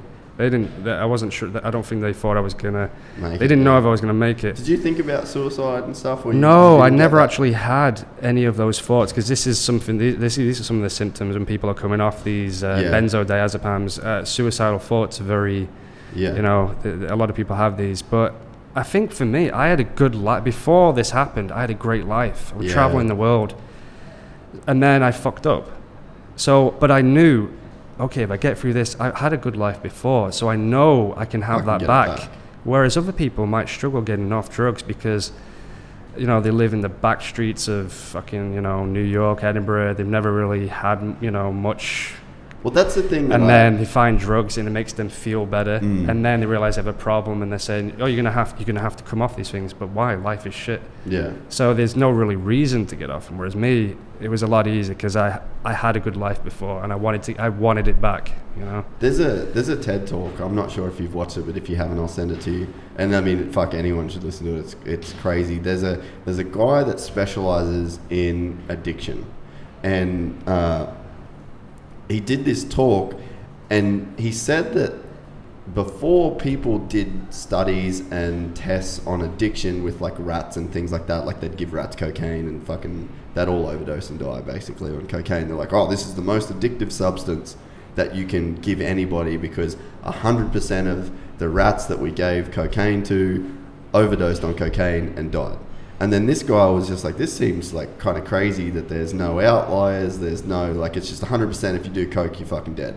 And like, I don't know if you fucking done coke, but I've done coke and I'm Yeah. not dead. Yeah, you know what I mean? yeah. So it's like, is it is it true that you that 100% of people that do coke die? Because that's what these studies are start, starting to say. no I don't think that's you know, true so they're saying it's so it's so addictive. it's definitely very addictive um, but that's some luckily fortunately that was something I never had a problem with Well, I think though, so this study, basically what they were studying is they were studying these rats that lived in a cage that had nothing in it, just cocaine in their water. So then it's like, well, if I'm, if, if you, like we're in a fucking a conference room right now, if all I had in this room, I couldn't do anything else, there was no fucking walls and there was some cocaine and some water, I'm probably getting fucked up and dying. If that was like, that was your life, that was it, that's all you've ever known, it's all you ever will know, why would you not do it? exactly yeah Because you're nothing like, else well, to life do is fucking shit. I might as well feel good and then die, as opposed to feel shit for a way longer time and then die. Yeah. So then this this researcher took these rats, and then he put them in. He put one rat, like one set of rats, in a cage with nothing else, the same controlled study that they've always done, and then he put these other rats in these like massive fucking cages with bitches to root and like all this fucking shit, all this activity going on, all these toys, constant enrichment, and then water, and then cocaine water, and none of those rats died. Hmm. And it's like, okay, so is it the rat, is it the drug, or is it the cage? And I think that what you see, it's exactly what you said. It's like these people that have these drug addictions to these nasty drugs, is they're the cheapest drugs, and they live in completely fucking shit environments. And it's like, sure, there are people that get out. There are people that can say no. But not everyone is built with that mental fortitude to kind of like say no and um, fuck this thing, um, say no and then push through. Not everyone has that gear. Yeah. And I think that it's not a fair chance for the people that don't have that gear because there's probably, well, there is people that get addictions and uh, different things that do come from good lives and then they do overdose and they do die. There, there is people that Yeah. still have all of that and still succumb to it. So it's like, should we judge these people's people that have these shit lives? They've only grow up in this place. One percent of people get out to a better life, and mm. it's like then again, it's like that that punishment culture, like punishing these people, labeling them as these drug addicts, and it's like fuck, man, put yourself in their mm. shoes. Well, what would you do if you couldn't get out? Like it's hard. It's so hard, even for like even for me, right? I've had a fucking great life. I've had a great career. I've, I've, I've I'm one of the people that's like, oh, you're living the dream. I am that person, hundred percent. But there's been times for me where it's been so fucking hard that I want to quit and I'm over it and I don't want to do it anymore. So it's like, and I'm a person that's been given all these opportunities and given all this stuff, and I still have those feelings of like, fuck mm. this. So it's like, imagine the person that's never got an opportunity, that's never been given the support, that doesn't come from a place that even offers support. It's not. Yeah. A, it's not a place where you'd want to be. I just, I, I can't judge people now when I see people that have these fucked up lives. And again, it's like it's, it's the person that that that's had to make a choice, and sometimes it's the fucking it's the move. like Yeah. you know, and you, you just have to feel sorry for the situation that they were, that they either put themselves in or were put in. It's just the cards they were dealt, Yeah. right? yeah, you know? and and again, people get people get dealt shitty cards all the time, and don't go down that road, but mm. a lot of people do, and it's It's always the rundown areas, the poor areas where there's no jobs. So hmm. what else are they going to do? You know, they have nothing to do. So um, there's actually a guy called Dr. Carl Hart. He's been on Joe mm, Rogan mm. co- podcast, the London Real podcast, and listening to him was fascinating because during my withdrawals, I was listening to a lot of things he was saying. He was talking exactly about this, mm-hmm. you know, and how he wants to, tra- you know, he was brought up in that society of everyone doing drugs, and he wondered why. And, and it's the drugs are not to blame. Yeah. It's the surroundings. And I know? think it's so hypocritical to blame the drugs that are illegal to take. yeah. But then, like you said, you give you, someone turns to alcohol, and then you're like, oh, you need to get into a 12 step program, and it's like, we're going to help you get through this because alcohol is legal to buy. Yeah. It can still fucking kill you the same as all this other shit. It's Yeah. just le- there's no stigma. But then you talk about heroin or you talk about crack, Mm. You don't get that same level of support. You get a lot of judgment, and you're in a you're in a different place. Or self medicating Mm. on prescription drugs. You, it's it's a it's a real fine line of judgment that people make quite easily.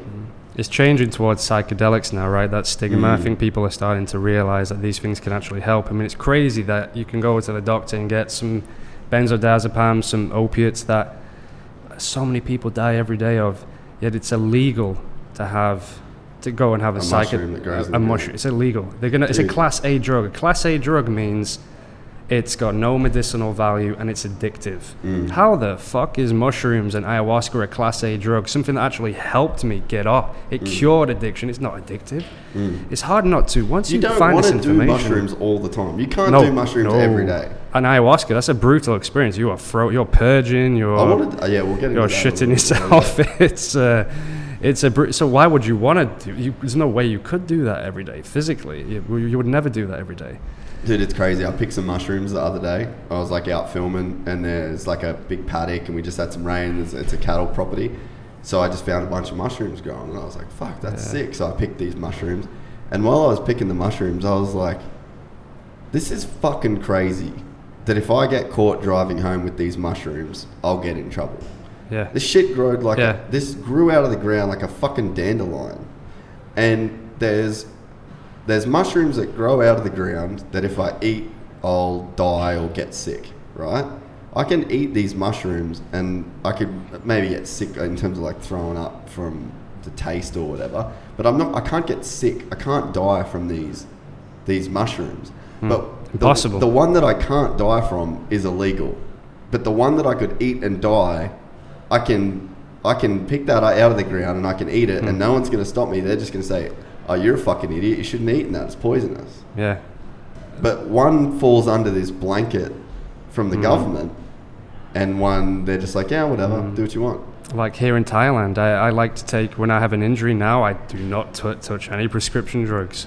But I take uh, kratom. Kratom is a leaf. Oh, really? It's a leaf Can that you get gr- that here, You, if you know the right people.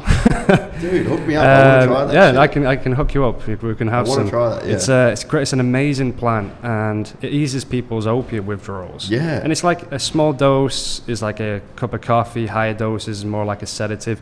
But the, the LD50 is a ridiculous amount. Yeah, LD, lethal yeah, dose. lethal yeah. dose. Um, so you can't. It's almost impossible to overdose on. And if you have an injury, like you just had surgery, you can take kratom to help. It's an, a bit of an anti-inflammatory, but it takes the pain away. It affects the same receptors in the brain as, say, tramadol, Vicodin, Percocet, fentanyl. No shit. Yet it's illegal. It's highly illegal. It blows because me away. do you know why? It cuts into the opiate profits. Yeah. That's why they banned it here like 40 years ago in Thailand because it was cutting into the opiate profits. So it's illegal for you to go and pick a leaf off the tree and eat it.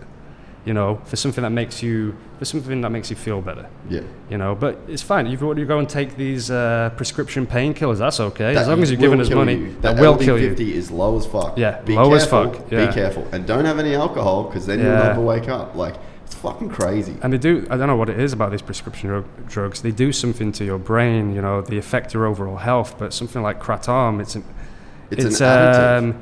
It yeah, helps a lot. Yeah, it doesn't slow your thinking down or your cognitive function. It doesn't make you moody, have your mood swings. It's it doesn't have anything like that. If you take too much, you're probably going to feel a little bit sick. Yeah, you're going to have diarrhea. weird, yeah. You know, one thing I must point out about Kratom though, because a lot of people are trying to promote it at the moment and make it legal all over the world Mm. again, which is great because I think it should be, but it's definitely addictive. Yeah. There's withdrawals from Kratom, Yeah, for sure. yeah. You know, like uh, a lot of people, uh, yeah, they, they pretend that it's not addictive, but it is. But the withdrawals, you know, I suppose are not too bad compared to other drugs. Yeah, yeah, yeah. That's a, a big one that's going around. And then what's the other one that people are using at the moment to get off opiates? Um, shit. Um, yes, Iboga. Iboga. Yeah. Yeah. So which is. It's a root, right? 24 to 32 hours. It's a root of a tree. yeah, Uh, yeah, 20, yeah, 24 hours to 32 hours of the psychedelic trip, but apparently it's a quite a brutal experience, really physically rough, demanding. Yeah. yeah. you're nauseous, you can't sleep for days, and but it resets the opiate receptors. So one thing that's about iboga is it's a complete. If you're a heroin addict or hooked on prescription painkillers, there's a 90, 95 percent success rate. yeah. Whereas if you go into rehab, I think it's crazy. I think it's like ninety percent rate Relapse uh, rate. relapse rate. Yeah, You know, which is because once people they rush people through the withdrawal uh, process. Programs, you yeah. know, in rehab. One thing I've got to say about ayahuasca is if you are, if some people are listening and they want to do it, get off drugs, whatever it is, you, b- before you do ayahuasca, you have to be clean. If you are taking any kind of drug, antidepressant, benzo, okay. opiate, and then you do ayahuasca, It's gonna you're gonna get up. you're gonna get serotonin syndrome and potentially die. really. That's why that's why a lot, you know, a lot of uh, people say, "Oh, I've heard people have died with ayahuasca." Yeah, It's because they've had the they've had a combination. Because the ayahuasca re- releases so much serotonin, and if you're taking another drug on top of that, it's just an overload. yeah, right. Yeah, your body just can't handle it. So yeah, you you touched on take pull that in a tiny closer. Sure.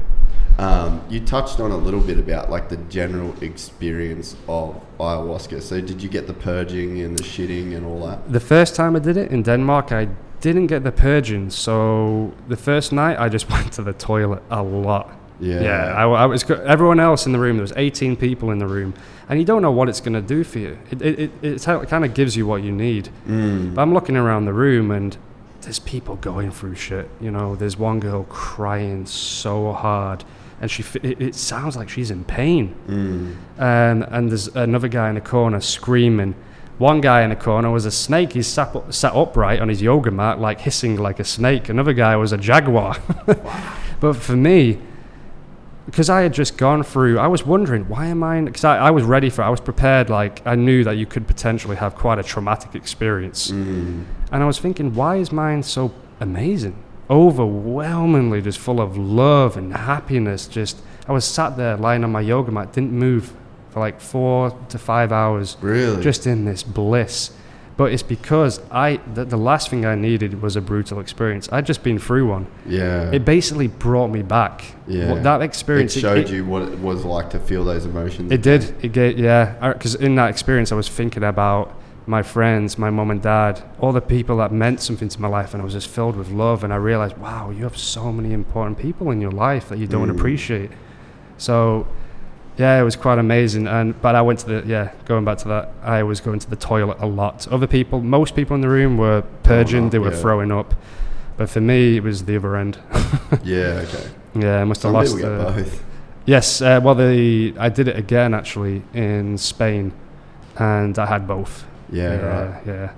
A lot of people um, are like kind of, I guess, like fans of the purge in a way because it feels like it is like this release. It's not that of bad. energy. It is, yeah, because like it's one thing to have, per, you know, you're sick on food poisoning. It's horrible, you know, like you're Yeah. actually sick. But being sick on ayahuasca is not actually that bad because you you're releasing something. It's like a relief. Yeah. getting rid of this negative Does it energy. feel like you're getting rid of energy? As It does, just yeah. vomit? It does, yeah. And you feel the next day you feel amazing. It complete. It's a complete uh, phys- physical detox as well. You know, I see people going out doing these. Uh, was it colonic irrigation or whatever it yeah, is? yeah. So just drink some ayahuasca. You'll Be much better, yeah. And you'll have a, you'll get something out of it.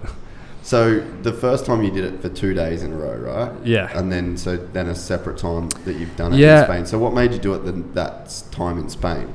I think I rushed into it. So it was a week later. I had such an amazing experience on it. I wanted, I wanted to, because I heard stories that people see more. I, I saw a lot of things. There was some kind of entity there, very hard to, again to put into words to describe.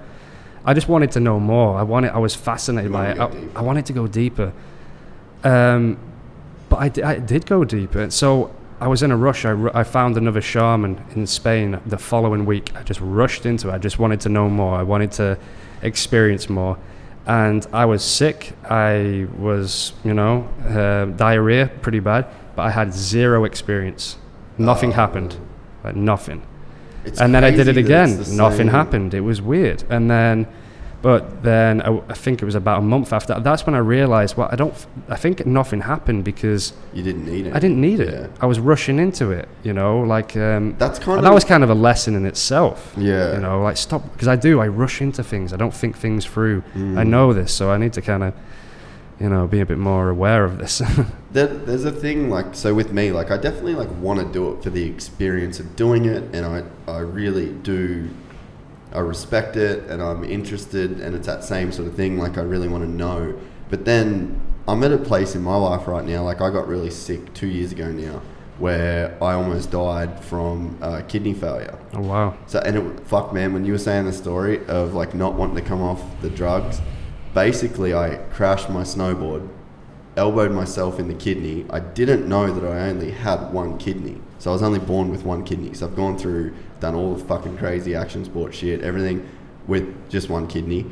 Elbowed myself, and then I popped the valve off the the kidney that then links to your your blood. Oh, I didn't pop it off. It, it like it it goes shut, so that it's like a pump, and it kind of pumps everything through your kidney and then through the rest of the system.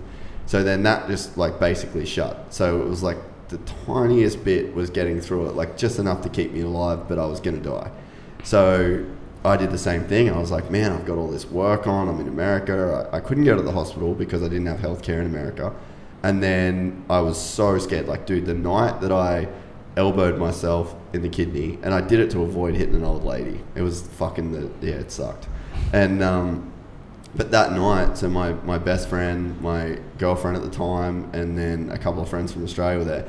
They were tripping.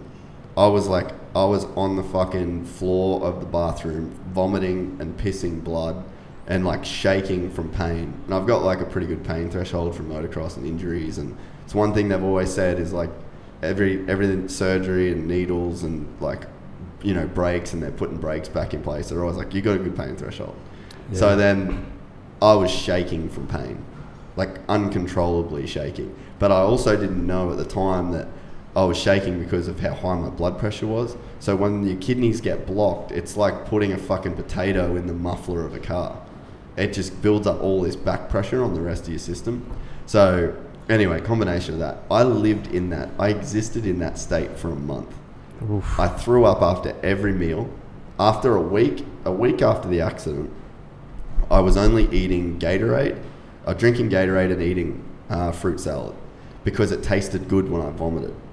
That's how, like, I vomited every time I fucking ate. And, like, I didn't, like, I kind of didn't notice, but I looked back at photos. I was like, yellow, dude. It was so gnarly. But then I went, I went back to, um, I ended up flying back to Australia. And funny, funny enough, I got some Xanax off a friend, and I fucking took two Xanax because I was like shaking so bad from the blood pressure that I didn't think they'd let me on the plane. Yeah. So I took an endone and two Xanax to get back to Australia. Wow. And I was fucking out. They woke Yeah, they yeah. woke me up on like shook me to wake me up on the tarmac in Australia. So Yeah. I flew LA to Australia. No memory of it happening at all. Yep, those things will take your memory away. You won't remember anything. But the craziest thing, so I got back to ho- I, anyway, got to hospital, surgeries, blah blah blah, and like I basically got rushed to hospital. They're like, you need to go to hospital, you're gonna die, and they said I got down to like four percent kidney function, Oof. and it was just bad. But anyway, it was funny because they're like, what did you take on the plane? Because they like did my bloods and stuff, and I was like, oh, uh, I took an endone and two Xanax, and they're like, well, that's frowned upon, but probably saved your life. Yeah, maybe in that Because, sense yeah, you need, yeah, you need to yeah, relax, Yeah, right? well, my, There's a place for these things for sure. Yeah, for sure. There was a um, my blood pressure was so high, and then obviously when you fly, your blood pressure gets elevated, and I had Wow. no re- I had no fucking ceiling. Like I was on seizure levels of Yeah. or stroke levels of blood pressure. So then they were like, they were like, yeah, dude, like you're fucked. Yeah. you- that that saved your life. Whatever you took saved your life. So anyway, but it was that experience of I had three surgeries. One of them was like a major surgery. They fucking cut everything out. Like it was, it was a, a full-on experience. And then I didn't have any painkillers at all, basically, like after the surgeries and stuff. Um, but it was the first time in my life. It hurt so bad when I got out of that surgery. They made me stand up and piss. They took my catheter out like a day after the surgery, and I had like hundreds of internal stitches and shit and they like, yeah, you've got to go. Like the risk of infection is way too high. You've only got one kidney. Like we can't fuck this up. You have to go home. So then I was like, I was like, yeah, cool, man. I'm not leaving.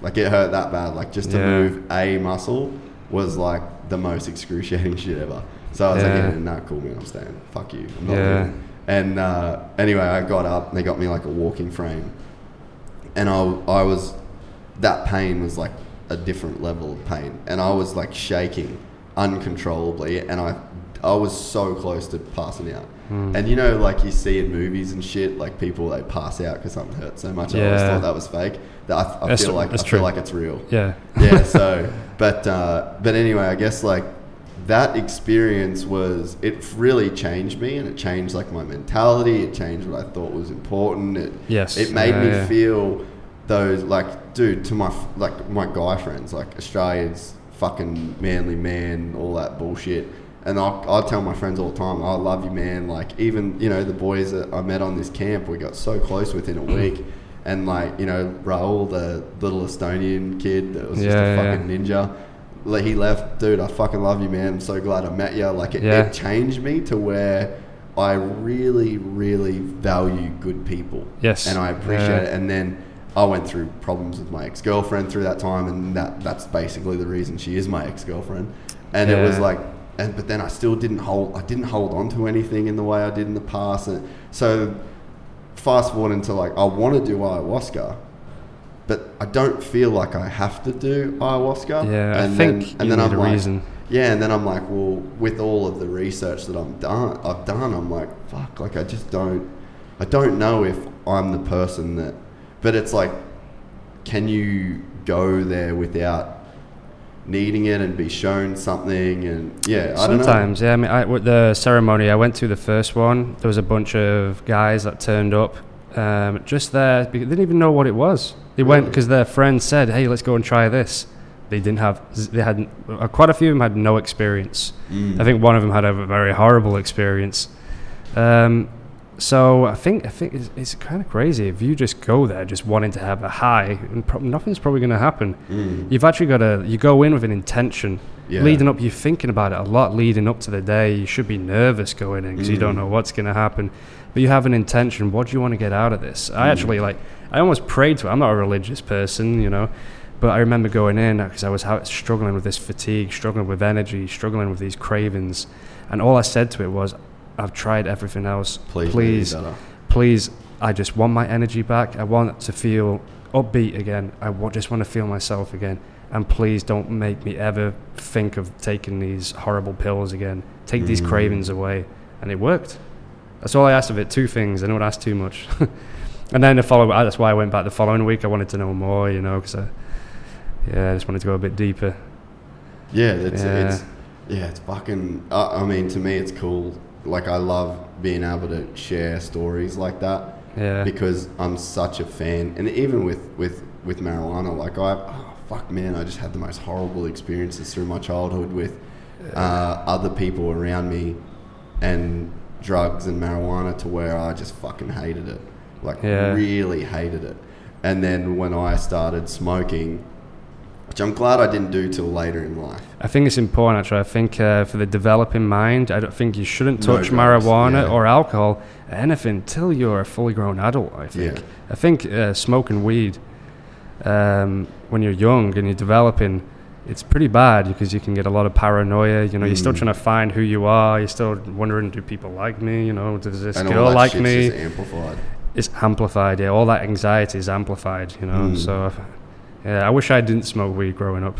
Did, did you smoke a bit? I oh, up? I used to sneak off every lunchtime with my friends. You know, Yeah, see, that was smoke weed by uh, by the the pond next to our Mm. uh, college, and I'd used to come in and sit at the front of class like paranoid, like everyone knows I'm stoned. Everyone knows. I'm Yeah, yeah, you know, and just not get any work done, just like kind of paranoid. I don't know why I did it to myself for so many years. Well, I just think it's the, the peer pressure is definitely real. the peer pressure, yeah. And so I had, like, my group of friends were fucking stoners, like heavy. But Uh, I, yeah, I same. never, ever, ever smoked weed until it wasn't until I went to America. And the culture in California is so different. And I even fought it for years when I was in California. And I watched all my friends just getting high to get high. But these were kids from broken homes. These were kids that their fucking dads used to beat them. These were these were kids that had a fucking shit life, and I didn't have a shit life. I had I got bullied a lot as a kid at school, but I enjoyed fighting back. So I think that that let me get through. And I think I even now with jiu-jitsu, mm. like I like fighting back. Like Yeah. give me, you know, even with you, like there's not many people at the camp that wanted to roll with you. Like you're a fucking big black belt. And I'm like, fuck, let's go. Like give Yeah. it like give me the like I want to feel that. I want I want to fight back and I, I I don't know, there's something in me that I I enjoy that. So I Yeah. think that's why the bullying never never really got to me because I always I was like, yeah, I don't give a fuck. Like I, I, I liked it, but so I guess I never had like I, I never looked at that as like a negative in my life. Even though I guess a lot of kids who get bullied would look at it as uh, like bullying is a fucked up thing to do. Yeah, like you shouldn't bully up, people. I mean, yeah. but for me, it just it didn't it didn't mess with me the, Mm. in the way it messes with other kids, I guess. But Yeah. so I, I just didn't have any of these reasons to get high. And then when I was a kid, my dad did like the coolest thing ever and was basically like, if you want to fucking party and you want to you want to do whatever, then cool. But the rule is I'll drop you off at the party and I'll pick you up at the party. And if you want alcohol, I'll fucking give you alcohol. So we were allowed to party. I didn't have to sneak off. I didn't have to do fucking sketchy shit like my friends did. And then as soon as he did that, it almost like took the cherry, like took the fucking whatever it was that made me want to like rebel. Like it just Yeah. took that away. I was like, well, fuck, I don't have that now. Yeah. So like I always had like this crazy responsible relationship with alcohol and then because of what I saw with drugs then I, I just never went there and then it was like I guess I was like forced to get over it in a way when I was, when I did grow up and everyone around me was doing coke but no one was a cokehead. Everyone around me was smoking weed but they weren't stoners. And if they were stoners they were fucking killing it. And then I, I it forced me to like readjust my perspective.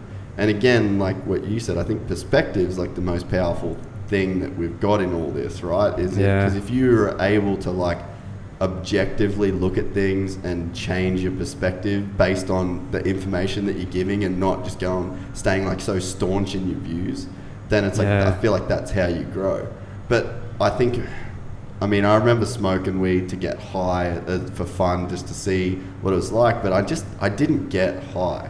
Like it wasn't a thing where I was like, hee, ah, this is great. I just felt super tired and I felt real relaxed. Tired. And yeah. it took me like a long. So then my my ex girlfriend's brother moved in. He was a fucking massive stoner, smoked every night, and we were like splitting the lease. I was like, all right, dude, you do whatever the fuck you want. Like, no judgment. You're paying half the rent as well. All good. And then I was like, oh, I'll smoke a little, and he'd offer, but he wasn't ever like, oh man, fuck, you gotta do it, bro. bro, bro." Like it was just pass, and I was like, nah, and that was it.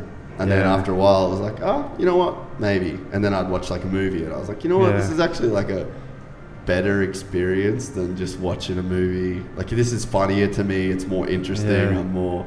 And then it was like it was like this slow thing, and then I started to like I, I never saw it as like paranoia. What I saw it as was like, oh, you've been putting this off in your head. yeah. You've stopped. You, you don't what want to think mean. about this.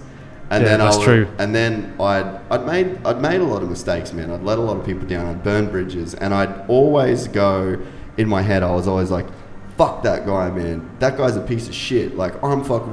Like I always was able to like intellectualize why that dude was a fucking dickhead and Mm. why I was right to fuck him over in a way. And I and then it was weed that was like, bro, this is not okay. Like I couldn't get this shit out of my head of like these fuck ups I made. Yeah. I Yeah. couldn't I couldn't stop thinking about how not okay it was to to to fuck people over. Yeah. And and it, not, it wasn't like I was fucking people over for like a lot of, like money and but you know what I mean like someone would hire you for a job and then you didn't get on with them and you'd be like you know what fuck that guy like it was all that kind of shit and Yeah. and then I it, it it forced me to think about it. And instead of pulling back from that and being like oh you know what? I don't want to fucking think about any of this shit. I'm just I just I'm just gonna keep going and burning these bridges. But it just forced me to give the, the like this like gain this perspective. It was almost mm-hmm. like I could see the other person's point of view Yes, that's a huge thing I got from ayahuasca. It was a different point of view. yeah you can know, see people's point Uh, of view yeah, for the first It's time, like I was very feel it. selfish in the way I view, saw things. Like, fuck that guy. Like, he fucking did this to me, did that. yeah Um, you know, my, my, my ex girlfriends, you know, but I just had finally had a, I had a different perspective. I saw things from when that where they were looking. I was Yeah. like, oh wow, I see. I can see what. Mm. It, yeah, and that was huge. it's crazy and so i guess like i've kind of i got that th- out of weed. Out of weed, yeah. and it was and people call that paranoia and people shy away from it because it's like it is heavy to go through that. But now it's like i can smoke now and i was always like oh i can't smoke and do this. I, i'll only do it right before bed or like when you feel real safe. But it's like i've audited all this stuff now. It's like you're auditing yourself like uh, you remember when the hard drive you used to like defrag your hard drive Like, Yeah. you'd get that on like old pcs way back in the day you'd Yeah. see like all these white bits come up and then there's all these white dots but you wanted black dot black dots only Yeah. and then it's like slowly starts to get rid of all those white dots it's almost Yeah. like that's what that did for me Yeah, yeah. and i just went through this process and and defragmenting the hard yeah drive, i just defragged everything Because you think, oh, I forget about that, forgetting it. But you're not really forgetting it. You're putting it in the trash it in, folder. But then the trash folder builds up, and then what happens? Your computer, your hard drive doesn't work as just good. It slows down. So some these plants, you know, wherever you're taking, they make you go into that trash folder Mm. and truly delete these traumas, these bad situations you've been in. You know, these fallouts that because you carry that shit around, you need to get rid of it properly. Don't just forget. It's still there. You know. Oh, it's there in a big way. And now I've got to the point where I can really enjoy the experience because I've done the work now. I've Yeah. done the work. And I feel like. I feel like such a less aggressive person. I feel like a less negative person. Uh, And I mean, I was always a positive person uh, before, but like I had a temper, like a big Oh, temper. Me too. I'm And- so less aggressive now. crazy less Um, aggressive. And I mean, I still, I still fucking arc up. And then, but then when you do, and then you next time you smoke, you think Yeah. you're like you're a fucking idiot. Yeah. Like that was Yeah, yeah. completely unnecessary. And like I was having uh, with my my girlfriend, I was having some. I, I can't remember what the argument was about, but I just fucking lit up. And it was b- like s- bad. Like I shouldn't have. I shouldn't have got frustrated. And then I smoked, and I like, I dozed. I, I like zoned out to the point where I was her, mm-hmm. and then I saw her argument, and it made my argument look so retarded.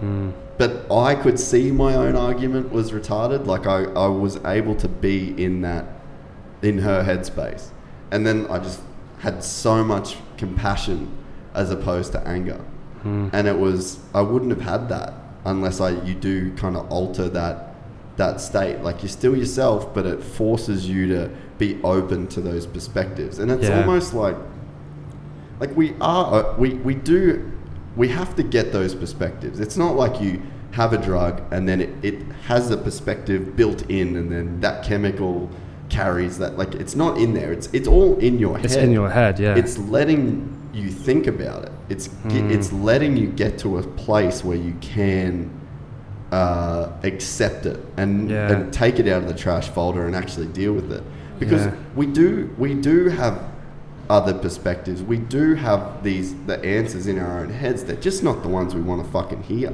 Yeah. I mean, I think a lot of these plant medicines are like a shortcut you know, to dealing with these things. A shortcut um, of things you can get out of meditation. If you're good at meditating, you can think about a lot of these things. I don't have but- time for that. yeah, yeah. No, no, I wish I did. But I think a lot of perspective comes with age as well. You know, just getting older, getting a bit more mature, life experiences, Look at us, early 30s. I know, right? Yeah, but I'm so di- compared to what I was like a few years ago. Holy shit, I'm so different. You know, Yeah. I used to get mad in the internet. I post my videos, um, and you know, haters, right? You know, people talking shit, but I would answer back. Dude, I and I would the be, I would be angry, but I'd be writing back, and they'd write back again. I'd write back again. I actually made a mistake of making one comment on Reddit the other week, which I shouldn't have done. what was the comment? Uh, they just someone just criticizing a film, and then I just put, "Yo, bro, do yourself a favor, don't watch my videos." Yeah. And then he went came back at me hard. Dude. yeah, and then I actually sent him a personal message going, "Hey, sorry, man. Like, I'm glad you make like my films, but you know, I just kind of took your comments out of context. But it's Mm. just you can't reply to these people. It's just Nah. you, you can't fight hate with hate, you know." Um, yeah, it's just quite an immature thing to do to start firing back online. dude, you I used to be the worst. Like there was this forum Yeah. when I like was, when I owned like my little website that I was like doing articles and all that shit. I used to get fucking people talking shit all the time, and I'd go in these forums and like fuck, I'd just go deep. And now like I don't care. And luckily, I've only ever had like one bad comment about the podcast, and it was with one of my, my best friends, Jeff. And it was just me and him going back and forth, just shooting the shit. Like it wasn't an interview about his life and his story. It's like kind of like this, you know. It's like we're not.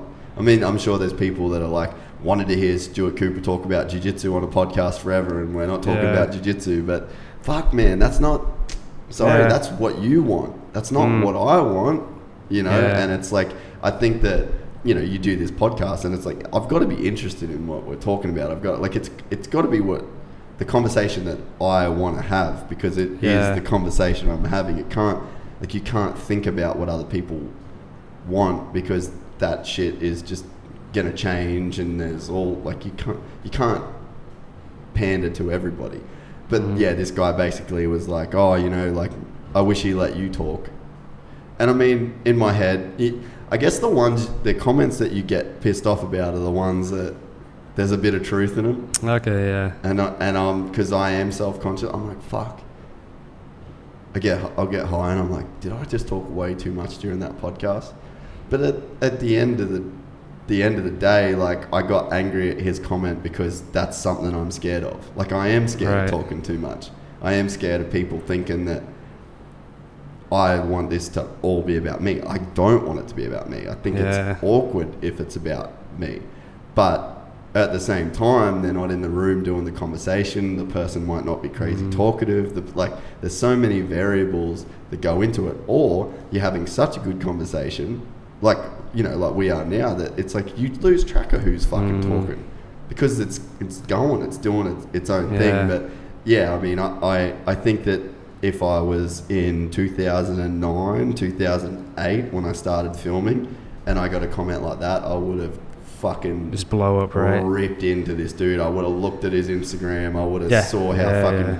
fat he was or how fucking shit he was at writing. And But- all. but then it's like that's a loser thing to do. Yeah, Like, I mean they're that's- being negative, and then if you reply, you're sending you're being negative back. And I don't know, especially for us, if you got like uh, I had, this, I learned this lesson the hard way. Um, once you have a presence online, you've got to be careful what you say Mm. online because that shit stays on there. You know, a few years ago, I had a fallout with quite a. I don't want to say his name. It's all uh, on, water under the bridge, but I had a fallout with a particular black belt. And I dealt with the situation incredibly wrong. I vented online. I ra- but you can't take that shit back. Next thing I know, it's being cut and paste on bjjee.com. I think I just replied to a YouTube comment. Why'd you take this video down? And I just vented. I was so angry. You know, I'm like 27 at this time. You know.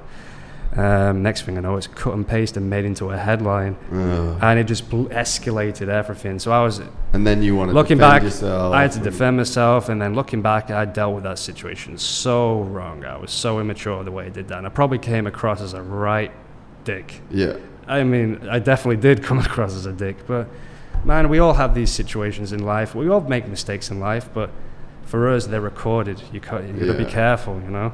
yeah, man. There's So- there's definitely like that was one of the things with. I just didn't realize that the podcast would even do good Yeah. at all. And now I'm like, fuck, all this shit that I've like not done right. You're just kind of like waiting for someone to bring it up, and then you're Yeah. like, dude, I just I fucked up. Just I was a kid, and like it's crazy, man. Like I think about a lot of the stuff I did when I moved to America. Like I was fucking partying and like chicks and just out of control. But it's like I don't want to like make excuses for myself, but it's like, man, I was a fucking kid. I was a kid, and I grew up in a small town. I didn't go on a fucking aeroplane until I was 18, and that aeroplane was to go and work for a magazine in Melbourne. And then I spent six months at that magazine, and I said, fuck that, and I started my own online thing. And then I bought a camera, and then I had this taste of success, and it was the first time I ever had money. And then I got flown to America and then I got given a ridiculous fucking wage in America to live and then on top of that wage I was getting all this other work. So I didn't I don't even think I owned a pair of fucking Nike shoes until I was 22 and living in America. Mm. Like we didn't we didn't have like a lot of cool shit. I never felt cool. I was never a cool person as such. And then all of a sudden I'm this 22 year old kid in America with a with an Australian accent that everyone wants to fucking hang out with because girls like the way he talks and that's a lot to take in. Hmm. And in the moment I'm not sitting there thinking, "Hey man, you should fucking you should get this in check." Like blah blah blah blah blah. You're just a kid. You don't really know yet anything about this stuff. Like I didn't pay any taxes. I didn't fucking do this shit. I sold cars. I bought more expensive cars. Like just super dumb shit. And as well, like, and it's probably similar for you. Like I didn't have any fucking parental supervision. I was hmm. living in a frat house. Like it was just me and a couple other boys, and it was just out of control. And it's like, you know, I don't want to like.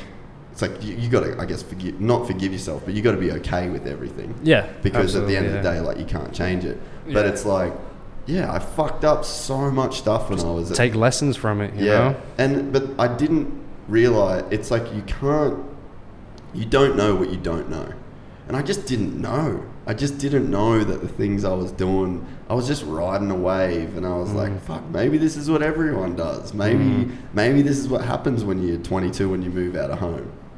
Like Yeah. maybe this is, and then you've got the freedom. I didn't have to go to work. I, I got to film what I loved to film. I would have gone out to those motocross tracks and I filmed those riders whether I was getting paid to or not. Hmm. You know, like you live in the fucking dream. And at, at that point, you've got, you're so confident and you've got so much that you feel like is like going for you. And it, I don't know, like it's a weird, it's a weird place to be. And I think then for like the average person that watches what we do, that they, they're not getting thrown any of these things that I was as a kid. Like at 22, they were probably in uni and they were probably working at Coles and they were just trying to get by to get to uni and their life was very structured, very uh, organized and they kind of knew what to expect. I was living in this place where I didn't know what the fuck to expect. I didn't know whether I was going to be in Alaska or fucking like Africa. I didn't know where I was going to be tomorrow. And it's like you, you get so used to like living and it's like this it's like this weird it's like excessive in a way, even though it's not like I was buying fucking Lambos and shit. Like I didn't have excessive money, but the lifestyle was excessive. It was so exciting. It was so addictive to be, to like live that way. I don't know if you felt like that as well. Uh, sorry, I felt like how. Like it, it felt like it was like addictive to just keep doing whatever the fuck Yeah, you wanted absolutely. to do. You Yeah, know? yeah. Like you just had you the had lifestyle overtakes freedom. you. Yeah, Yeah. yeah. It does. It just takes over you. Did yeah, you Uh, found that? Yeah, absolutely, absolutely. It's a weird place to be when you are young. Yep. And then I guess it's only when you get perspective, you're like, damn, that was weird as fuck. Yeah. And it's just like a, yeah, I don't know. So anyway, it's like now, yeah. And th- I guess all of that you do not ever knowing that you're going to have a profile. Like you just like, oh, I'm the dude that's behind the camera. Yeah. No one's going to know who I am. Yep. And then now you're like, oh shit. Everyone, like you're, you like you said, you are a brand. Yeah, it's, it's kind of it's crazy, isn't it? How social media is this change. It's very important to have like a good social Mm. media following now. You know, it's gotten me jobs all around the world just because I have a certain amount of followers. Hmm. You know, it's kind of crazy what, the way the world is going. I think that like, are you across any of the like YouTube vlogger kind of dudes like Logan Paul, Casey Neistat? Like yeah, I follow that Casey guy. Yeah, That's I like his stuff, and he's got he, he is famous just off YouTube. You know. fucking crazy, Yeah, right? I know. I had the idea to start doing more blog stuff, but I just don't like being in front of the camera. Yeah, you know. yeah, it's definitely Yeah, I like being behind it. it's a weird one. Even yeah, like the podcast, I was like, fuck, I really just don't know if I want to be the dude that's in front of the camera. Yeah. But I feel once I started doing it though, it was just this. Like it, this is what matters. Is like the actual, the, the conversation. Like in the moment is what matters to me. Mm. Like I don't even really listen to them once they're done. It's like I just enjoy this this part, and then if you enjoy this part, then I guess you have to be okay with the other parts that, that come with it. But I think that, I guess my point with that before is like the world's changing to where, like, people want to, like, personalities are, are more important than they've ever been. And it's like, Mm. you got to think that it almost started with, like, the Kardashians. Because it's like they were famous for nothing. Like, that Yeah. people just w- were super interested in those people. And I feel like that's kick-started a culture of being interested in people more than what they do Yeah. which is fucking bizarre. Like that, like that, um, that kid that I was saying, that rapper Lil Xan. Mm. It's like, and uh, do you know, uh, like that Tekashi Six Nine? Have you heard of that dude? He's like the crazy Yeah. guy with like the green hair and shit. Yeah. He's only put out like fucking ten songs, man. But he's retardedly famous. Like one of the biggest don't know why. but because he's crazy. People Yeah. want to follow the crazy. People Yeah. want to watch. They just want to watch him. Like he's Instagram live and every day, and he's blowing up his story. People don't give a fuck. Like Mm. the music, we're in this weird place where it's like the music is almost the side thing now. To, but it's like it's like you kind of almost have to have a reason to follow someone.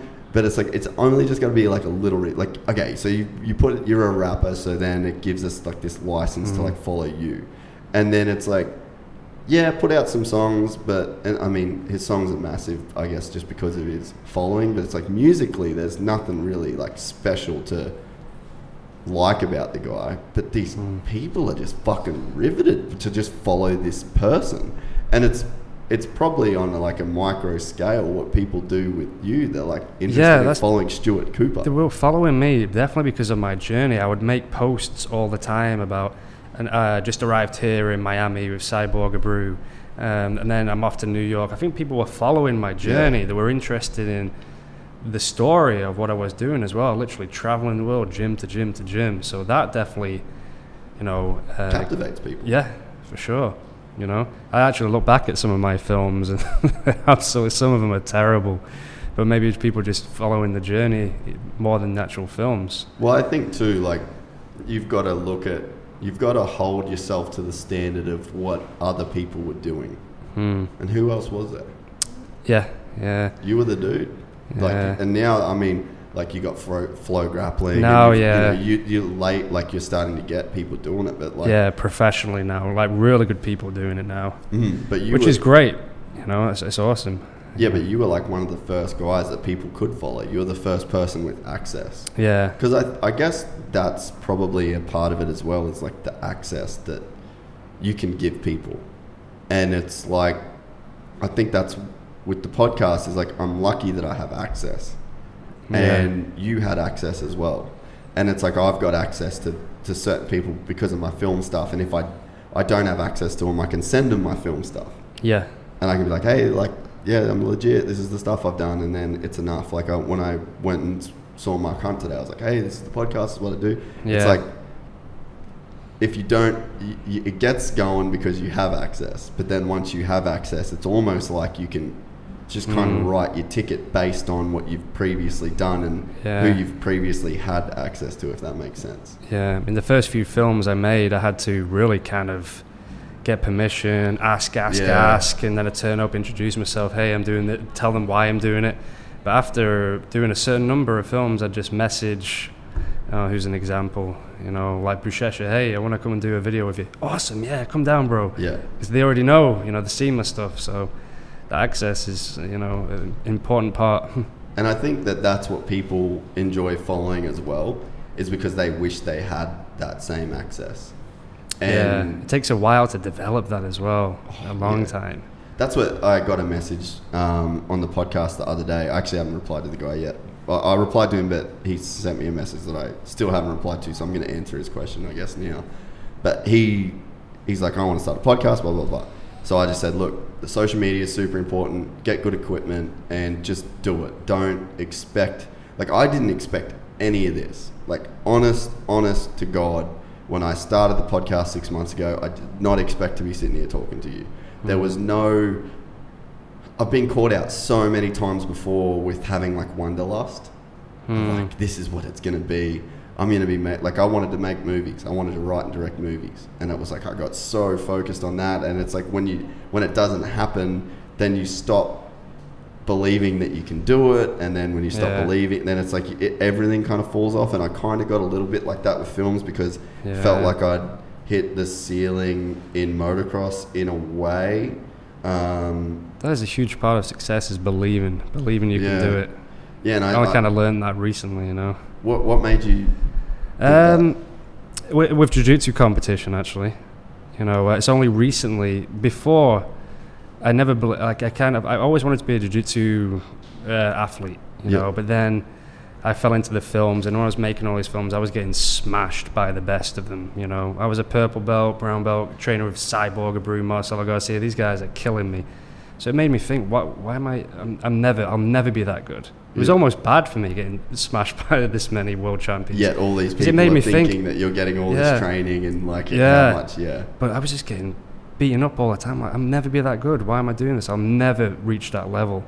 And then, as I got when I got my health back, I got the job in Singapore. I started training hard, and I don't know what happened in the ayahuasca experience, but it it made me believe in my ability a bit more. I got my health back. I got my power back. My explosiveness. I was training hard, and then.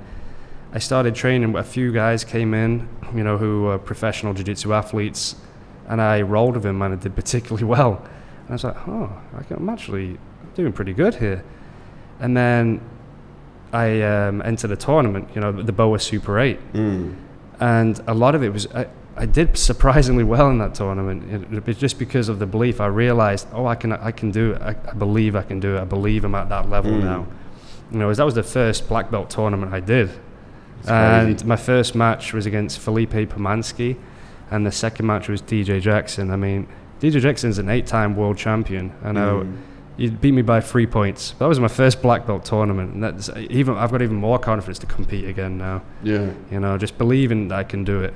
You know, whereas before, like going in, you'd be like, "No, this guy's an eight-time world champion. He's going to kill me." If you think like that, he will. He's just Mm. going to run you over. You've got to believe in your own ability. Believe that the techniques you do to everybody else in the gym Can work. will work at the highest level. It's just taken it took me a long time to realize that.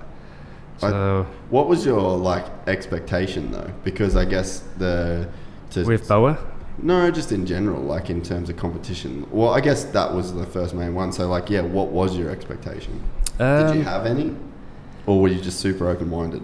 But before, when I've competed, I've always been way too self-conscious. You know, like too aware of everything that's going on around me. Too aware of the crowd watching. You know, like what people are going to think. But with this one, I, I was like, just go out there and have fun. You Mhm. know, like just forget that the crowd's there. Forget that all these people are watching. Forget that it's live and FloGrappling. You know, none of this is going to be here one day anyway. You know, Mm. like what does it matter what people think? Just go out there and prove to yourself that you can compete at this level. Just go out there and do what you always do in training Mm. and it worked. You know, uh, my mind was pretty sharp that day actually. Yeah, it's crazy. Like, I I think that the weight of expectation that you put on yourself is probably what cripples more people than anything else. And it's like living up to expectation. And I think that that's why I think the podcast is doing well is because I genuinely didn't have expectations. There was no weight on me Hmm. to do it. And I've found myself a couple of times in the process of this going like, oh, the numbers weren't that good this month. Maybe people are losing interest. Maybe people don't care. Like, and then you sort of start that self doubt. Yeah, that self doubt. And then and then it didn't last long. Whereas in the past, it, that did last like a really long time. Like Yeah. it seemed like one L would just fuck me up for a long time. Yeah. But then I'd put on this front of being like super confident, like I didn't give a fuck. But but now it, I don't know. It's like I've gotten to this place where it's like, dude, whatever's gonna happen will happen. Whatever's happened before, uh, it's happened, and I can't change that. So I don't know. It's like this this place, but it feels like when you don't have expectation of yourself as a weight that it's like it's a backpack. Yeah, and if you load that fucking thing up with expectation then you're never going to get to the top of the hill. Yeah, like you have to like let go. You have to only put in that fucking backpack what you need. Food water and a hammock and and some fucking bear spray. You know what i mean? And it's like then you'll get to the top of the hill. But if you've got if that backpack's overflowing with this expectation that you're going to get to the top then it's going to make it harder for you to get there if that makes sense yeah, so it's like I don't know whether it's an age, I don't know what it is, but it's it's almost like that expectation, or like I've figured out how to unweight myself from that expectation in a way. But I guess getting back to what this kid said is, he was like, "Oh, it's doing so well considering how long you've been doing it, blah blah blah." And I was, and he's like, "How long?" I just said to him, "Look, dude, you just got to hustle." And I was like, first things first, too, get yourself like a, a good deck, like a good pitch deck, get some good photos, send it out to people. Try and look legit. Even if you aren't quote unquote legit, look legit. Fake it till you make it. And then just hustle. Just get people on, get people on that are interesting, and just trust in the conversation that you'll have. And if it's good enough, it will resonate. And if it's not, it's not. Yeah. And be okay with that. Don't try mm. and be good at a thing that you suck at. And then he's he replied and was like, "Oh, awesome, awesome feedback. Um, how long have you been on the hustle?" And it's like, "Well, I've been on the podcast hustle for ten years. It started the day that I fucking started working for myself because it's all these relationships. It's all of the, like you said, it's that." Um, you know, you get to a point where people know enough about your work or they respect your work to where you people do pick up the phone, people do answer the call, and it's like the people that I got on the podcast at the start were the people that I'd done good things with in the film side of stuff. So it's like you you've been on the hustle for fucking 10 years as Oh, well. yeah. It's like there's no and and when you decide day 1 to start a business like this guy with his podcast, don't expect to to have the same results as people that have been on that hustle for 10 years even though Yeah. the podcast hasn't been around for 10 years it's it's all so cumulative. And you know i guess the same could be said with with where you're at now. Is like the stuff and you know competing in boa it's your first black belt tournament there's maybe people that said like oh why is he getting an invite into that I think a lot of people did wonder it actually because they didn't know I actually. I don't think people knew I actually trained like full time, especially now. Mm. Um, I remember DJ Jackson. He was like, "Yeah, I wondered why you were in the tournament." You know, I think he just thought I was a cameraman, just a filmmaker. You know, but I've been training pretty for a long time now. yeah how long have you been training It's about ten years now. But seriously, I think probably like the last two years I've been training like seriously, like a professional athlete, like So twice you- a day, every day. you got your black belt fairly quickly then I think I had in seven or eight years. Really? I think I actually need to count up. Yeah, I'm not actually sure. Did you who? So who gave you your black belt? Uh, Lucio Sergio de Santos. Okay. So I've been with him since day one. yeah, So he's based in UK. He's Mhm. got academies in Southport and Manchester. So, yeah. and yeah, because I, I mean that's where like not where I'm at. Like fuck, I've only just started, but like. I, I can't make it to all my classes at my home gym. Like I train with Galeb Brothers, Mm. which is a uh, Fabio Galeb's like a super well respected black belt Mm. and still very active competitor. And I just am never at class, but I'm training. Yeah. So it's like I'm like fuck. I'm never gonna get. I'm never gonna get any. Uh, like I'm. I'm not gonna progress in terms of the Mm. belts, even though I feel like I'm really progressing in my jiu-jitsu, which Mm. is like I don't know. Seems like a. It's like a hard spot to be in because like I want to go to class and I want to get the recognition there for the work, but it's like I'm just. I'm not able to put in the work there, which is like kind of tough. Yeah. I mean, but that's why I wanted to do it. Boa was actually show people I'm not just a filmmaker. I can actually, Yeah. I can roll jiu-jitsu as well. But then I did quintet right after that, but that didn't go too well for me. Yeah, you got choked, eh? Yeah, One mi- one mistake. mistake, man. Mhm. One mistake, and you can't do it again. You can't tap hands and go again. I just fucked up, you know. It's crazy, like That's all it takes. Yeah. Because I was very confident after Boa going into Mm. quintet. Because there was no one in that apart from Joao Assis and Richie Boogeyman that was at the level of the guys in Boa. The Mm. Boa were much higher level guys. So going into quintet, I was quite confident. I was like, I've just, I've just fought DJ Jackson, Felipe Pomansky. I should be good. And I fought an unknown, an unknown guy, Hi Sam Reader, and holy shit, he caught me by surprise. You know, strangled the shit out of me. That's jiu-jitsu.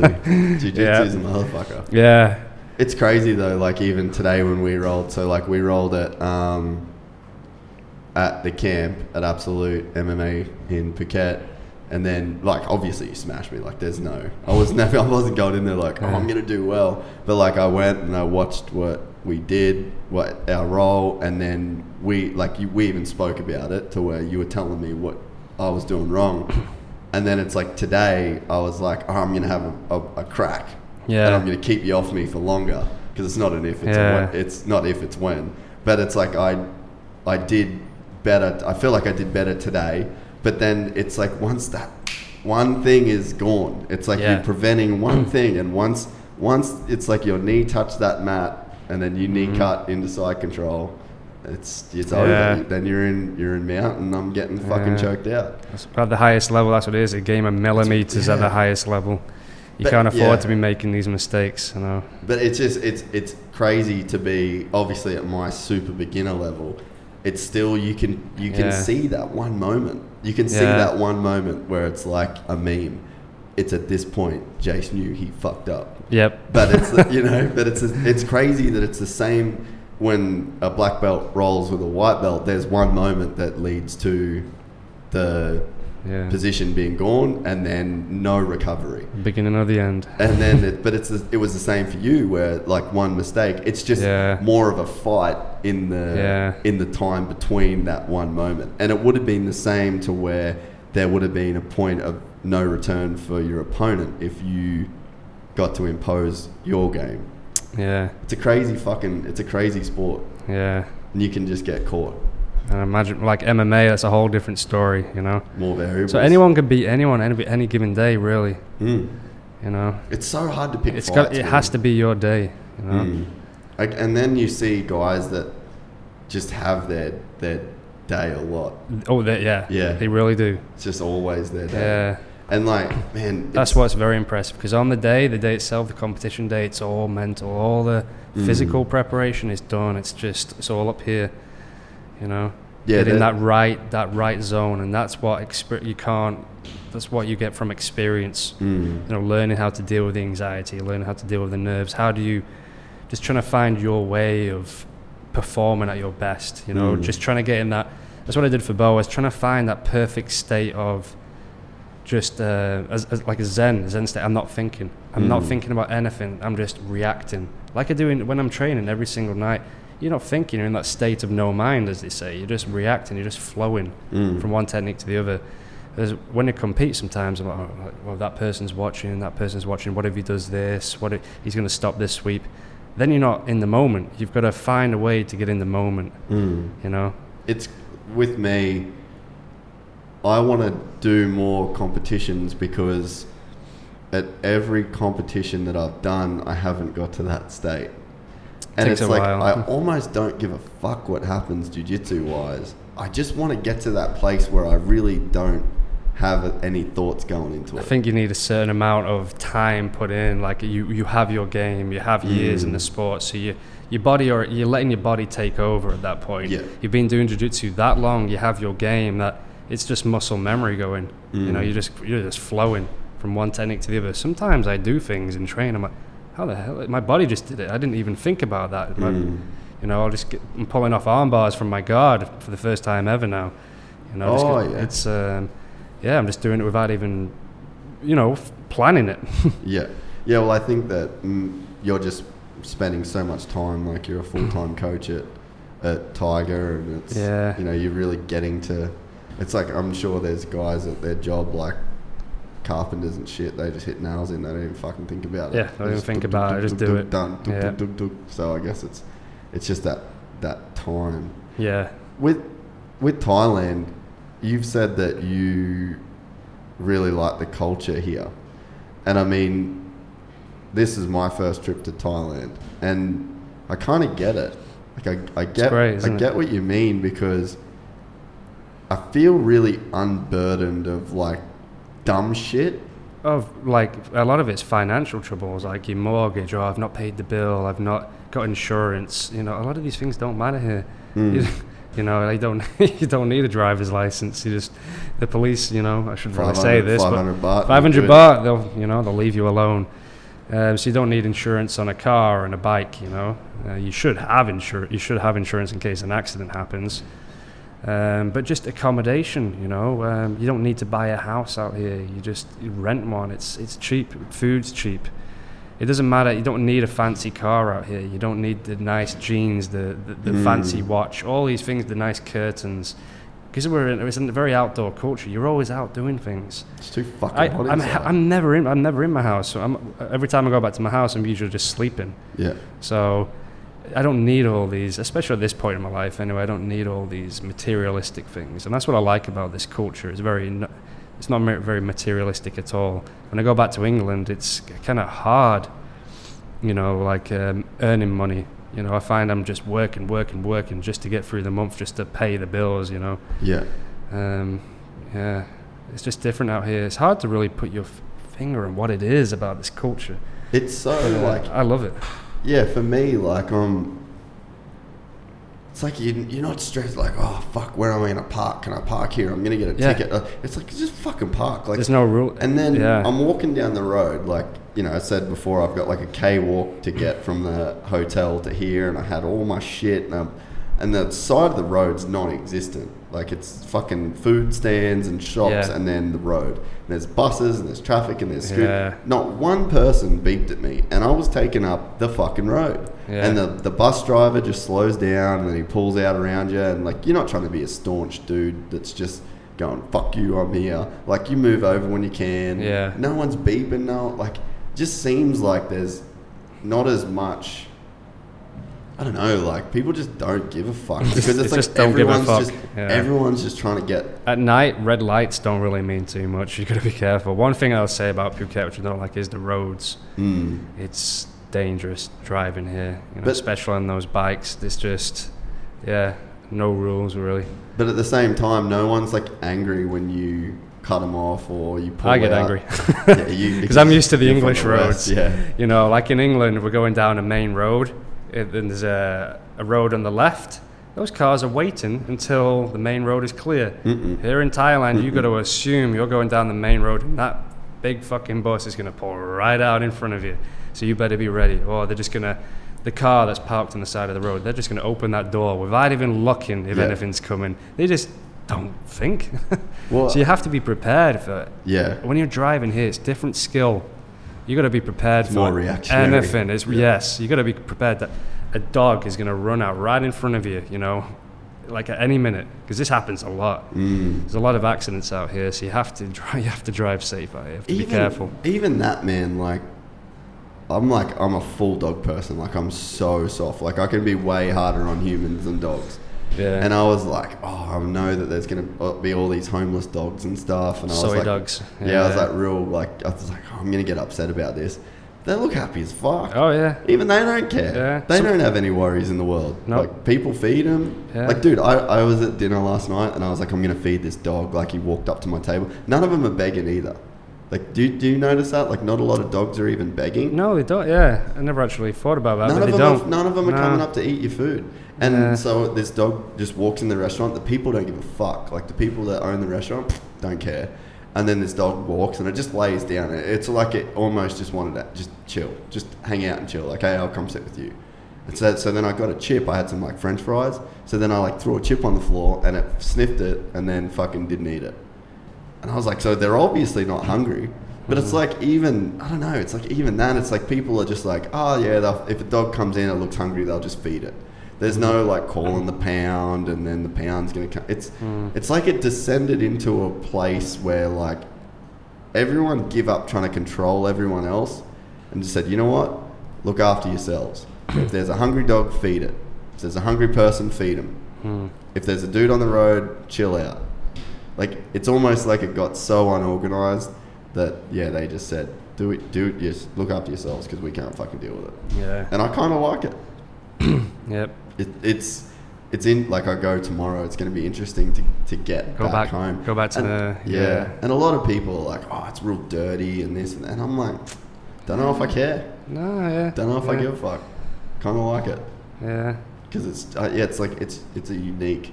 And but with that being said too, the people are so fucking nice. Yeah, most of them, most of them, is, well, it's the land of smiles. Most people here are just so friendly. You obviously wherever you go, you're gonna get there's you're gonna get your miserable fucks, but most of them are just yeah, such happy, chill out people. You know, Mm. it's very sabai.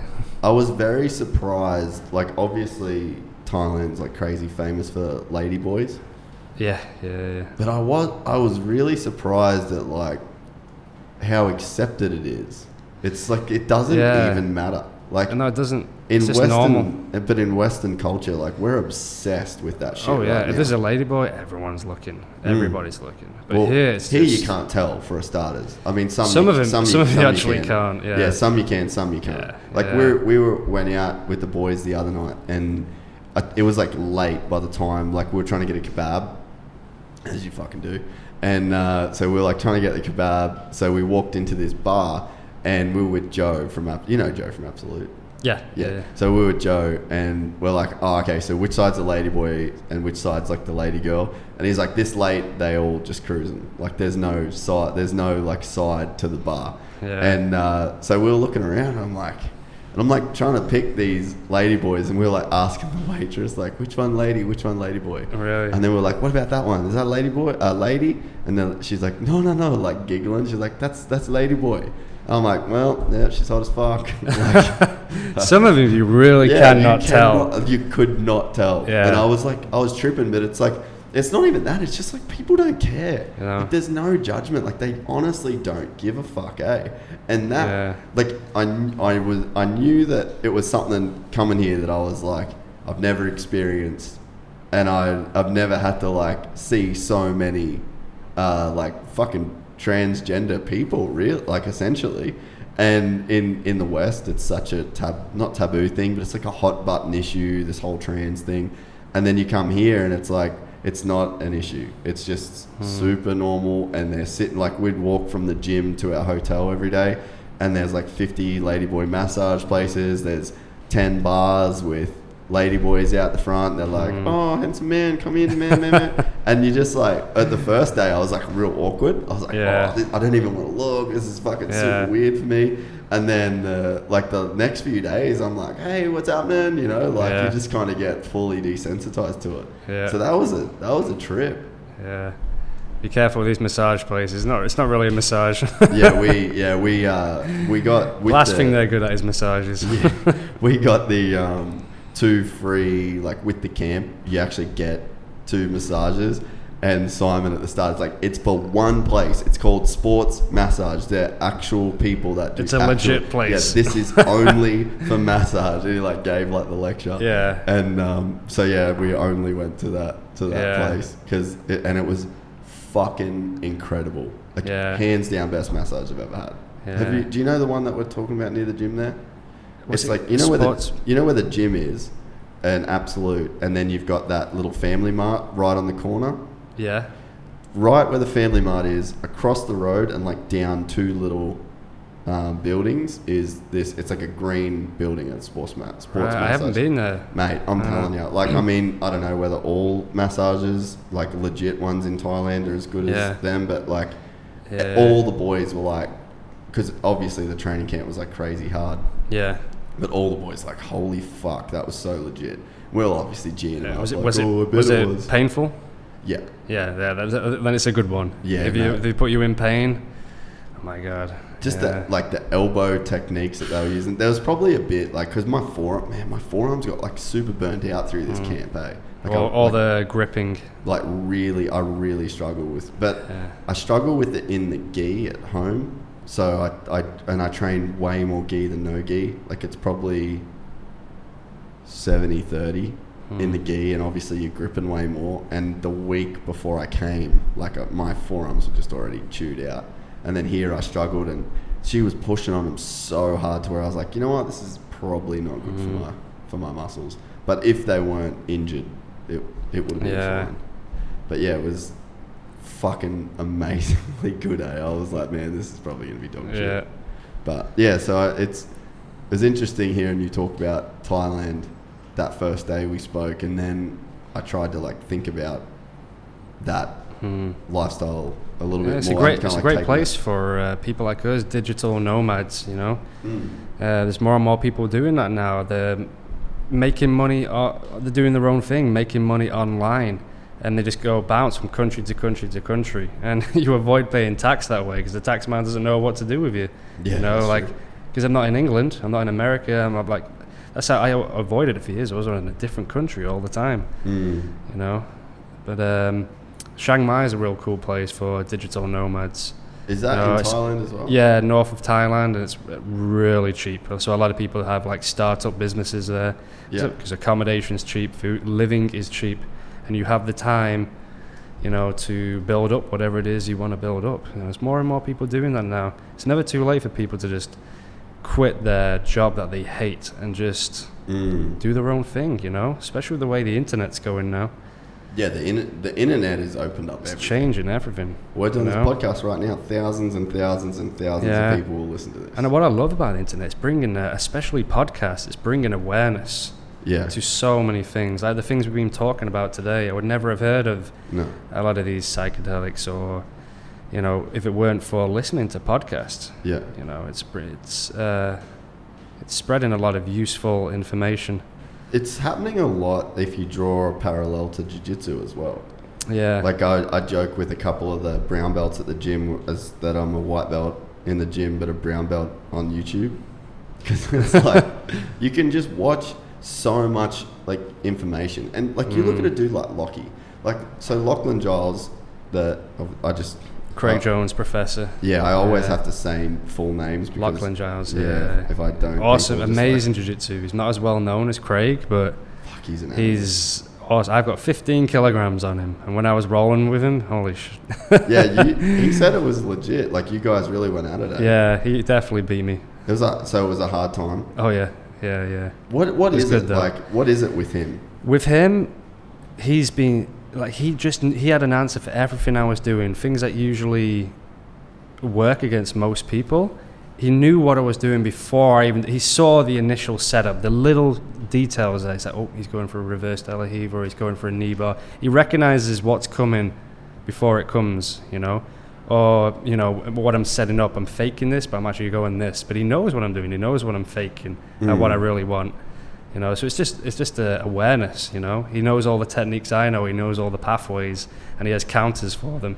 That was so that takes the strength and athleticism away. Because you know, I, like I said, I got 15 kilograms on Lachlan, but it didn't matter. Didn't it- matter. not just weight, size. Yeah, Like your surface area, you're longer.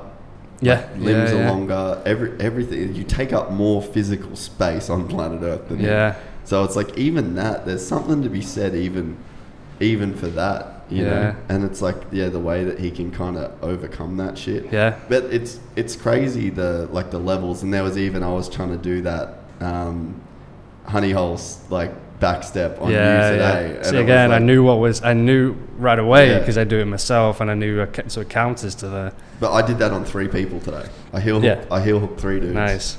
with that, and it's like they all laughed. And they were like, "Fuck," Yeah, because they'd never seen it before. yeah, And it, it, it's like when you, yeah, when you don't have the answer or you don't know what's coming, it's almost like you can do whatever you want. But Yeah. when you do, it's like then it really like the, the script is is flipped, and yeah, it, it was cool to like really watch you guys. And even when you rolled uh, Jace, Lockie's yeah, brown belt, yeah, it was like he was like you almost had an answer for him, but then at the same time, like only I guess five minutes, but it's like Yeah. you struggled to really get all the way through every Yeah. every defense, and it's Yeah, he it's was good. He is good.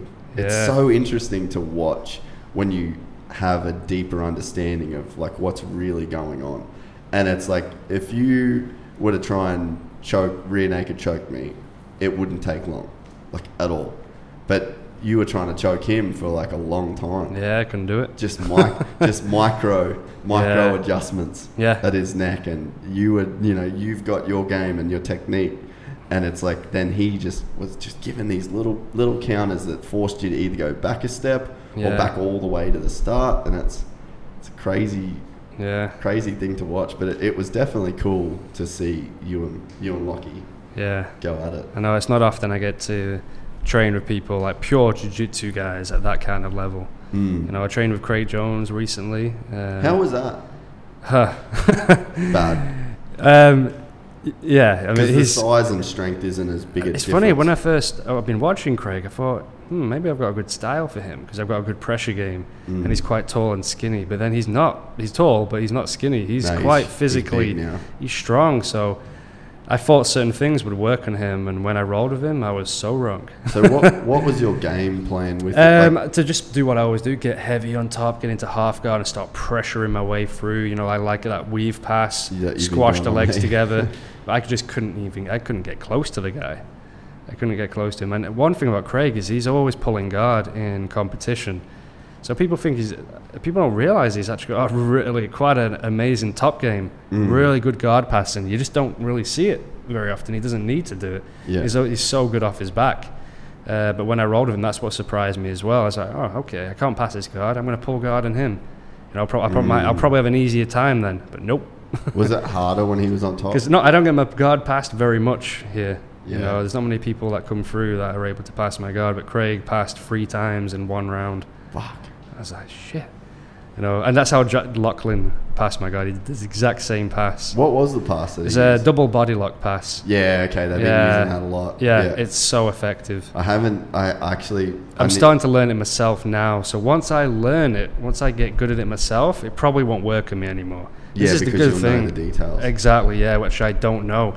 So it. That's the pass to do on me right now. I actually don't really know what to do. Dude, you know what's crazy? I get put in a position where I struggle. You know. It's crazy today when we rolled. The you were trying to do some leg entry stuff on me, Yeah. and like I was like fucking getting out of certain stuff, but only because we've done it all week. If you did Yeah. that a, just one week ago, I would have been a fucking dead fish.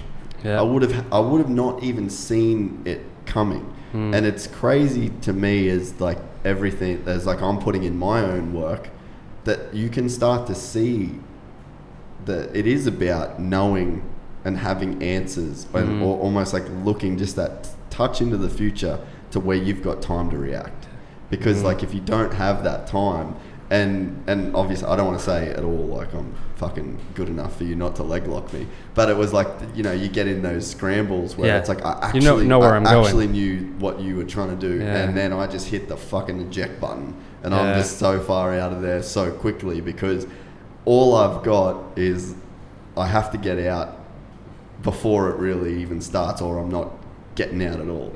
And it's crazy to yeah, to watch that. And I can only imagine what guys like yourself and then Lockie and Craig have because it's like you're just caching all this data all the mm-hmm. time. Everyone you ever roll, like you're just getting data off these people. And it's like the people that are good at jiu-jitsu are the ones that have like this fucking 40 terabyte hard drive and they're just they're just mm. stacking that with like real time analysis and like pattern recogni- recognition and, and stuff like that. That's why the Danaher Death Squad have done so well in competition the last few years because they've learnt a system of the leg game Mm. that most other world championship level black belts weren't familiar with. So even though they had been training less half the amount of time as the guys that they were beating, they were able to bring them into an area of the game that they didn't know. they were more experienced. Their opponents were more experienced in jiu-jitsu, but they brought them into an area of the jiu-jitsu game that they were more experienced in, Mm. and they were able to tap people like, uh, you know, Cyborg Abreu. You know, Gordon Ryan tapped him. Gordon Ryan's only been training, not sure how many years. It's like Seven years seven years. That's ridiculous. To try know. and tap a dude that's So- born and raised on Yeah. jiu-jitsu. Yep. It's pretty heavy. That's pretty amazing. And you look at dudes like yeah Garry Tonon and like even Nicky Ryan, man. Like, did Oh, you, he's phenomenal. I you love watch watching him that at guy. Pol- Polaris? Yeah. Did you watch his Polaris match? Yeah, I did against uh, yeah, quite a talented guy called Phil Harris, a UK fellow British guy. Yeah, and he was. Actually he was here at uh, Tiger Muay Thai a few years ago. Mm. Yeah, he was training here. But Nicky Ryan's si- you can, it's just a, age is just a number. You know, you think Mm. he's only 16, but holy shit, he's the mentality He's that little legit. motherfucker has is crazy. Yeah. To just go and take on the world. He wants to be the best in the world. Like He he, he, knows what he wants, so he will be. He's already on the way. You know, I just wish he was a little bit bigger. he'll he'll probably grow into himself. He's actually Yeah. like when I met him, he came to Singapore. Um, John Danaher did a seminar there, and Nicky Ryan came along, and he's for for a 16 year old, he's pretty. He's in very good physical Yeah, shape. he's ripped. You know, yeah, he is.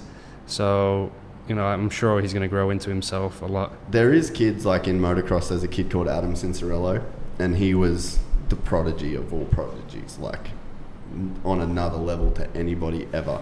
And uh, he barely lost a race his entire life. Like that's how fucking good this kid is. And everyone said you're too small. Like it's all good now because you're on these little bikes, but you'll never be able to ride a big bike.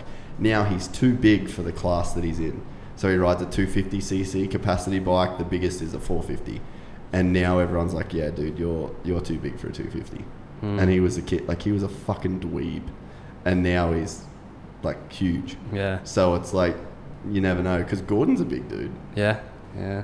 He's big. yeah, now, was he like six three, six four? Mm. But, but like, yeah, he's like 240 pounds. I think. He's yoked. yeah, Happened quick too. Yeah, he did. a lot of people like to suggest, but he's young, you know. Like, um, I don't know. I don't He know. posted a picture of him today at 17. Did you see Yeah, that? And like, for he's pretty fucking jacked. Yeah, like people always accuse me of being on stuff for years. I would have thought so. Because I was always like pretty in good shape. But if you see photos of me when I'm 15, 16, I was always, Mm. unless I've been doing it since I was 16. yeah, yeah. you know, I was always quite physical. You know, just that was just the body type I had. Yeah. So with someone like Gordon Ryan, I think, I think maybe it could could very well be natural. Natural, It very well could not be. yeah, yeah. Because it doesn't. It does look. He's pretty damn big. There's is So there- I don't know. There's definitely some steroid shit going on in jiu-jitsu though, right? Because it's Oh, not yeah. like they test a lot of stuff. It's yeah. It's crazy. It's it's got to be yeah. It's got to be tough. Like you look at Lockie, he's clean as a whistle. Like, Yeah. There's Yeah, yeah. There's just zero doubt there. But then it's like, how many dudes is he fighting that aren't even getting checked? Yeah. It's got to be frustrating. Yeah. Because the, the thing is, is like, it gives you this fucking crazy strength. Like when you're, I think on- it's more. that It's more the recovery. And the- yeah, and anything. then the recovery Yeah. so you and yeah, you you recover quicker, so you're able to train more, get more hours in, and Mm. then learn more, and then it's just going to give you that edge. Mm. Obviously, a physical edge as well. I think though, like when I was talking to Lockie uh, on the podcast, it's crazy to feel like a guy like him to where like coaching would help your game, right? it definitely helped my game. As soon as I started coaching, my game got a lot better. Mm. But I think Lockie's at a point where coaching almost hinders his game Right. because he's Craig Jones's coach. You know, it's like that. You're they're they're co- like you're coaching me. You know, I mean, obviously, like sorry, you've got good guys too, so it's not like uh, you're yeah, not discounting that, but it's like you're not responsible for going to Polaris, competing, and then cornering for the guy who's maybe the best dude in the world right now. Hmm. So it's like there's a lot that he he I guess he has to put more in around that kind of top level competition. Like when you go to a top level competition, it's all about you. Hmm. So it's like it's got to be hard for for him. I feel like he got to a point where he does know every single technique. He's seen every game. He's got great purple belts. He's got great blue belts. He's got all these people around him to where like the coaching side of things does help. But then Mm. like he's probably reached a point where it's actually hurts him as a competitor, which is interesting because it's like what do you do there? Because Yeah. I mean I'm sure he's got aspirations of, you know, being one of the the best dudes in yeah. the world. Yeah, I mean, he's, he's, he told me he's adding things onto his game now. Like his dream is ADCC Mm. champion. So you know, you need any little thing. If you just need to do a bit more strength and conditioning, get a bit stronger, that's Yeah. an edge. Uh, but wrestling is a huge one. If you can just add the wrestling to your jiu-jitsu game, that's going to really that might be the bit that sets you apart. Mm. You know, I think that's that that is what let him down. He had a great match with JT Torres. He's Yeah. ranked number one in the world at 77 kilograms. But what separated them was the takedown, the wrestling. Yeah.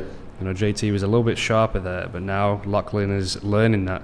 And I think Craig is as well. He's adding that to his game. Yeah. It's so important. You need to know it. You know, that's what let me down in quintet. I actually always trained wrestling since I've been coming here. I actually had a decent double leg on me, Yeah. a decent single leg, but I can't wrestle for shit now because I've, I've got I got three bulging discs in my neck, so I can't shoot.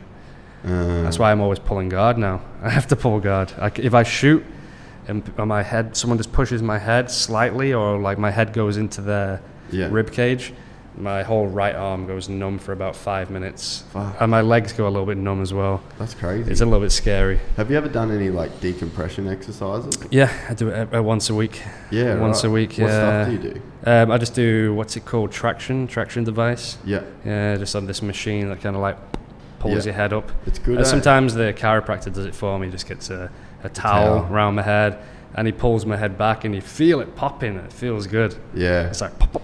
Oh yeah. I'm because I yeah I fucking held on to something way too long today that I, I shouldn't have. Yeah. My neck's jacked, and that's the first thing I'm thinking about is like I've done where I've tied like a towel to the doorknob, and then you put it in that cruck of your behind your skull, and then you lay flat on your back and you just edge yourself forward. You Yeah. can just feel the weight of your head pulling your neck and like decompressing. Yeah. So I mean, yeah, it's like that's a good one for anyone at, at home that has like Mm. neck issues is to tie a little Yes. bit of rope to a doorknob. You I have, you I have can some it. big neck issues right now. I shouldn't really be competing. I've been What's it, told. what did it come from?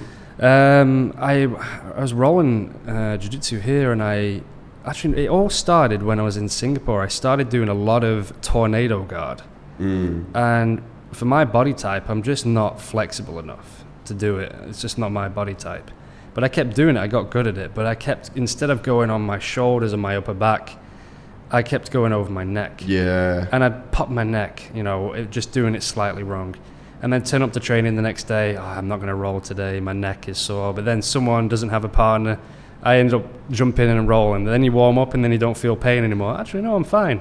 And That's the worst thing about So- jiu-jitsu. Yeah. Once you're warm, you can do whatever the fuck you want. And this is inside in air conditioning. So this was going on for a year. For about a year, I'm doing reverse De La Riva and tornado guard and having a lot of success in training with it. But I kept going over my neck. Mm. and pushing it way too much. And then I came here, and um, I think that I just I rolled for a knee bar in someone. They defended the correct way, and I went. To, they had to be in a bad position, and I went to explode out and went over my neck, and that was just the tipping point, Mm. and it resulted in three bulging discs, and now I've got disc on disc. Oh. So you should have fluid in between each Yeah. disc.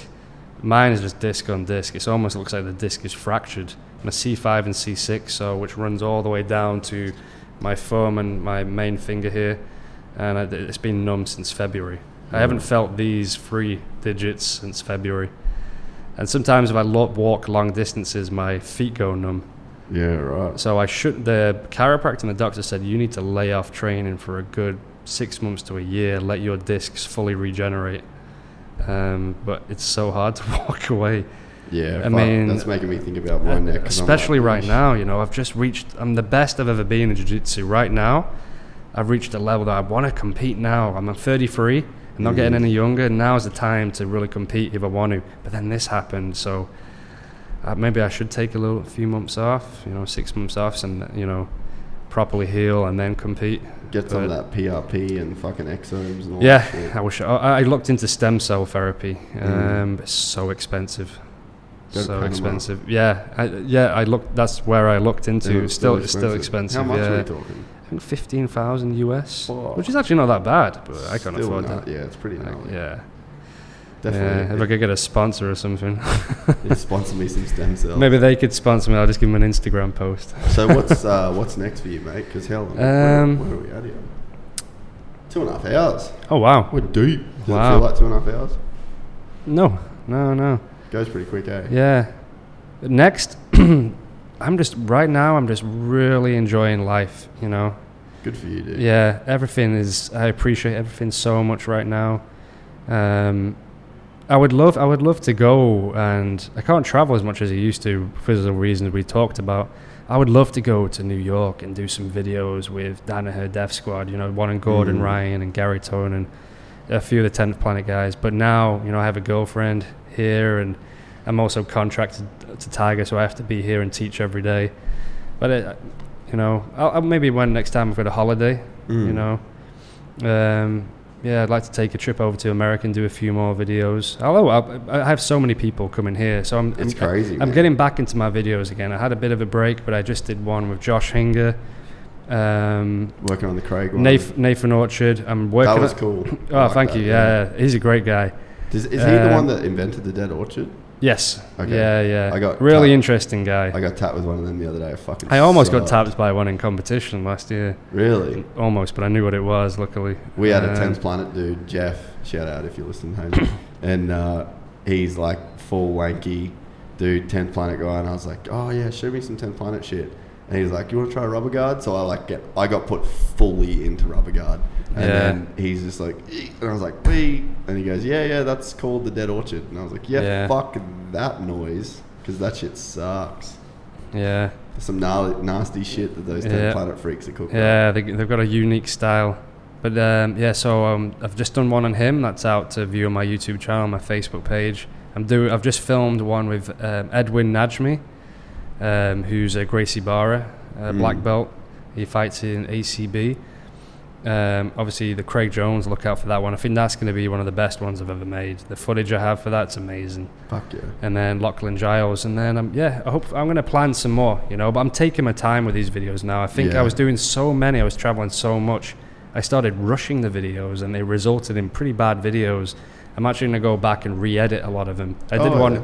I did one of Keenan Cornelius a few years ago. It got taken down due because Music music rights. Yeah, I was not smart enough to actually use properly. Cop- well, I actually thought I had copyright-free music, but it turned out I didn't, and I got I got fined quite a lot of money. Oh, Yeah, I got fined a few thousand dollars. yeah, fuck you. Yeah, yeah, fuck it. Uh, so I had to get that taken down, and ne- I never got round to re-editing it. So I'm going to re-edit it in small parts, though. So I think that one, uh, I did that with the Marcelo Garcia one. It was like 90 minutes long, which is way too long. That's crazy. So now, if it, people have short attention spans now, Yeah. you've got to be short, four to six. Mm. You're going to get away with a 10 minute video if it's if it's choppy. good. Yeah. So short video seems to be the way forward. It's You know? crazy that the videos are the shorter, but podcasts are longer. Yeah, well, podcast. I know. Like when I wake up in the morning, I'm having my coffee, my shower. I like to take my time. I, I put a podcast on. I Mm. listen to it. I'm walking around the kitchen, making my coffee, Yeah. doing my thing, and I'm listening to a podcast the whole time. And I don't have to watch it. Mm. You know, I can just listen, and then but I'll I'll come back to it, watch a little bit, and then listen. You Yeah. know, yeah, It's crazy that it, it's shifted the way that it has. I, I didn't I didn't see it coming, but now that it's here, I definitely have. I've put a lot of thought into why they're working so well and why they're so popular, and I just think it takes you back to that. Like, what's the oldest form of storytelling? Sitting around a campfire. mm-hmm. and there's no noise. There's just like a crackle of a fire, and the only thing you're like zoned into the conversation because there's nothing else going on around you. There was no street lights, there was no road noise, there was no traffic, there was no music, there was no one distracted by a phone. It was just zoned in, only conversation. And I think that this whole podcast thing is just like re-tickled that little primal uh, storytelling yeah. kind of thing that's like in our DNA. You're getting to know people's proper stories. You know. Mm. Like uh, I love. uh, I think someone brought out the point of the other day. Like certain fighters, like Kevin Lee, they come across a certain way. Mm. You know, through the UFC promo videos or things they say. You think that guy's a right dick. He goes on the Joe Rogan podcast. You see what a normal, down to earth, nice, intelligent guy is. You know, it's like that with a lot of people. You get to see who people really are because you've got the time, haven't you? Macaulay, Yeah. Macaulay Culkin was on Joe Rogan listened to that yet. I've been listening. I, got, I, I listened to it a little bit. He seems really normal guy, but the way media has he portrayed seems him, kooky as fuck as well. Because though, of the- in his right. own, but in his own way on that Yeah. podcast, he seems like yes, very yeah. down to earth, but very, very kooky to where Yeah. you're like, that's why he's such a good actor, you Yeah. know. But it, yeah, you're right. You do see him. He's just a normal guy. He He's just a wants, normal guy, He yeah. wants to. He wants to make people laugh. He But the- wants to. I don't know. My my image of him was that he was just some drug addict Mm. failure. You know, that was a one hit wonder with his Home Alone film. But no, absolutely not. It's just the way media makes it out. Do people know? know much about your story with like the addiction stuff that you've No, gone through? no, no. It's the first time I've said it. It's going to be interesting. And I think it's important because we always post the positive things. We always po- post like, oh, how how you know we're boasting about our lives. You know, I did this, I did that. Look how great my life is. Mm, I think it's important to show because then people end up comparing their lives to your life. Yeah. Oh, my life's not that good. I wish. Look at Stuart Cooper doing, traveling the world, doing all these things. But we all have our own little struggles. I think it's important to be honest Mm. about, you know, these things. You know, if it's depression, anxiety, you know, and people can listen and then maybe they can take something from it. well, it You know, helps. take some hope from it. it helps people because like we've had this on the podcast before where people have opened up about struggles and it's like like when you're at the top of the game and what you see is like ESPN Supercross Championship this that like you think that like okay their life must be perfect I don't have any of those things that's why my life isn't perfect but then when you hear a guy like say Robbie Madison who's one of the most famous motorcycle riders on the planet when you hear him go yeah I was depressed as fuck I almost killed myself Wow. Yeah. and then it's like people start to think like oh so he has all that stuff I think I need and he's still Yeah. Right. and I think that that's what helps people is it's like whoa whoa whoa whoa so maybe it's not the things and the accolades and the job and the yeah that stuff helps but if you've got that then Yeah. you can still feel fucked Yeah. so it's like really people need to get right with themselves and only themselves they don't need a better job they don't Mm. need a better car they don't need more friends they don't like every you've got the, you've got yourself Mm. and then I think that also means you've got yourself to blame. And when you can realize that you've got yourself to blame and you can audit and go through, I think a process we both have. It sounds like we've both been through that process Mm. of like, okay, well, I was to blame for that. I was to blame for this. Yeah. And I need to get right with that Yeah. myself. It's like, that's when things start to fall in. And I also think it's why we're seeing a lot of celebrity suicides Yeah. because quite yeah, we've had three big ones recently. It's fucking think crazy. of. So Yeah. think about it then on the flip side, right? So when you uh, like, so Chester Bennington, that one fucked me up. Linkin Park was my childhood. Yeah. I've seen Yeah. Linkin Park like 15 times live. Mm. Fucking love it. Love those dudes. And when he killed himself, that was like one of the heaviest things for me because that was like, and I mean, I've met a lot of famous people. I've hung out with a lot of famous people. I've like, I never got starstruck ever by people, and maybe that's why I was able. Like, people were cool with me filming, is because you can kind of just jump on. You're not treating people any differently, if that makes sense. Mm. Maybe, and I'm sure that's what you've got. You just kind of don't get awed by the people. You just kind of see him as a person. Yeah. But I think with Chester, he was like one dude where like I let myself go fucking deep down that rabbit hole of like he's more than just a person sort of thing. Yeah. And I haven't done that with too many people. So when I when he killed himself that it really fucking sucked. yeah. And it it did make me think though when all the messages, all the comments, everything that you see is people going like what a fucking waste. Look at all the things he had. Look at what he had. Blah, blah, blah. He's got everything you, he could ever want, and he still did that. And it's like, well, you know what? you don't know what's going on in his life. Well, maybe it's because people like you keep telling him he's got everything, and he still feels like a piece of fucking shit. Mm. And so you're, like, you're as in society is telling you you've got everything you need to be happy, and you're still not happy. Then what's the fucking option? Mm. A guy like him could buy whatever he wants, go Yeah. wherever he wants, do whatever he wants. Every fucking thing is at his disposal, and he's still not happy, and he's still got demons.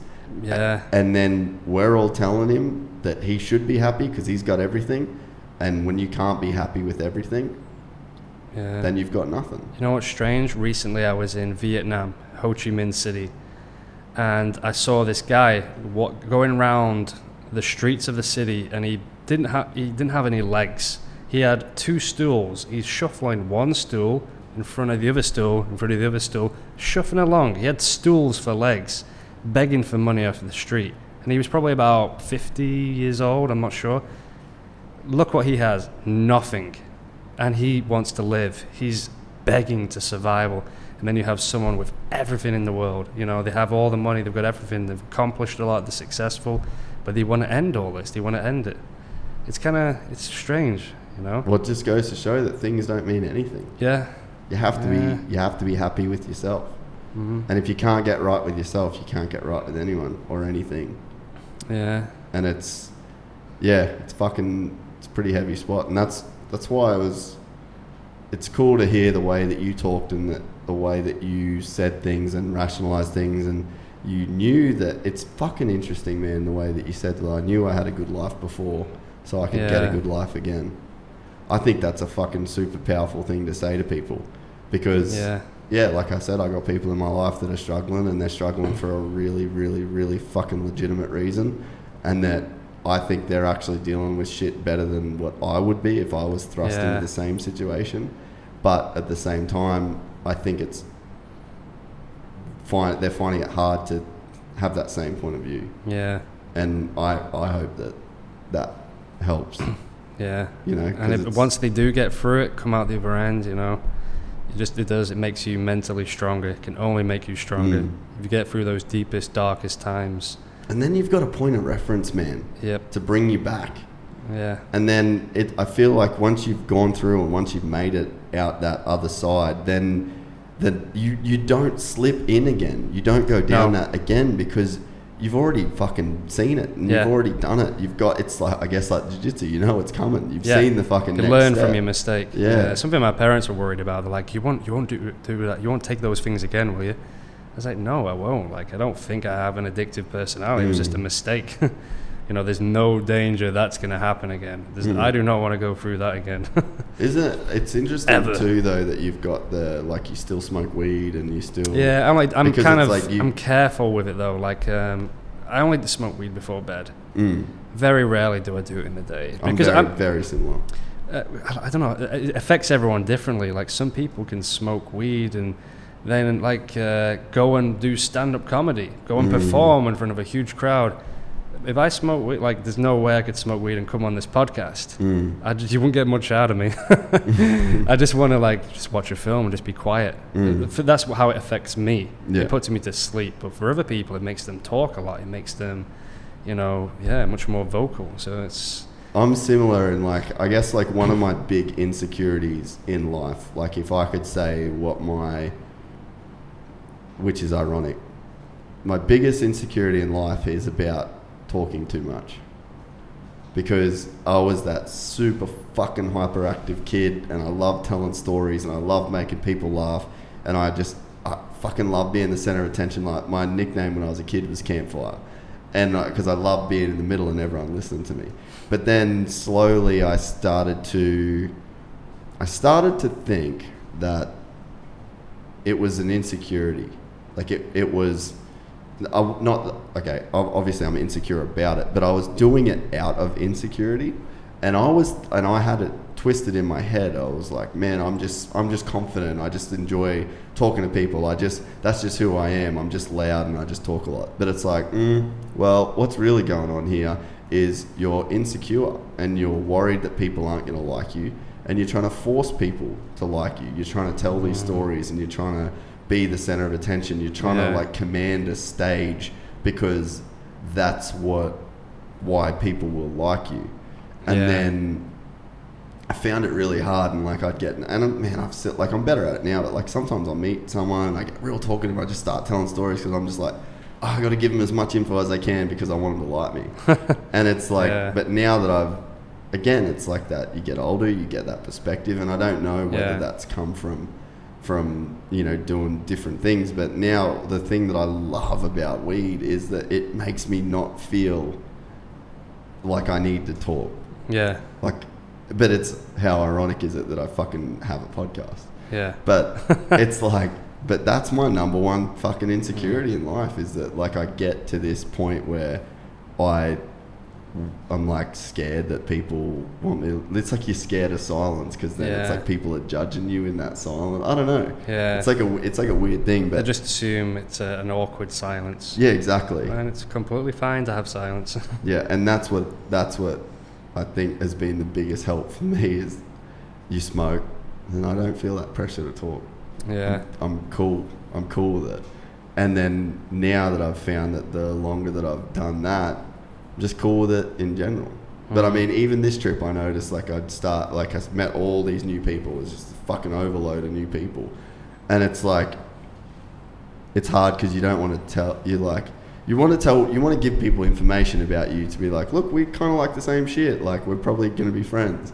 But it's like you, I guess sometimes yeah, you feel like forced or rushed to like I gotta give them all this info. Hmm. But there were even points this week where I was like, dude, just shut the fuck up, just chill, man. Like it's all good. And then you see other people do. The, I think it's a common thing. I don't. I don't think it's a, you know, Robinson Robinson Crusoe when it comes to to that. But No, I think it is a common thing. yeah, but Yeah. it's like it's it's cool to I guess know that that's like a thing Yeah. and and yeah, it's like so. I guess that's the reason that I kind of enjoy it as well because I feel like I am always the person that's talking and fucking Mm. carrying on and telling stories. Sometimes it's nice to just be the dude in the corner that's kind of sitting there shutting the fuck up. Yeah. But yeah, I don't I don't know how I'd go doing one of these. Ripped. Yeah. Be a weird experience. But what hasn't been a weird experience is this particular podcast. I fucking really enjoyed it. I'm glad you were able to tell your story about what you went through. Yeah. Hopefully, it, you know, people, yeah, can relate to it maybe, and it's going to help them in some way and give them Mm. a bit of hope. You know, if they're in a, if they are in a similar situation. Mm. You know. Yeah.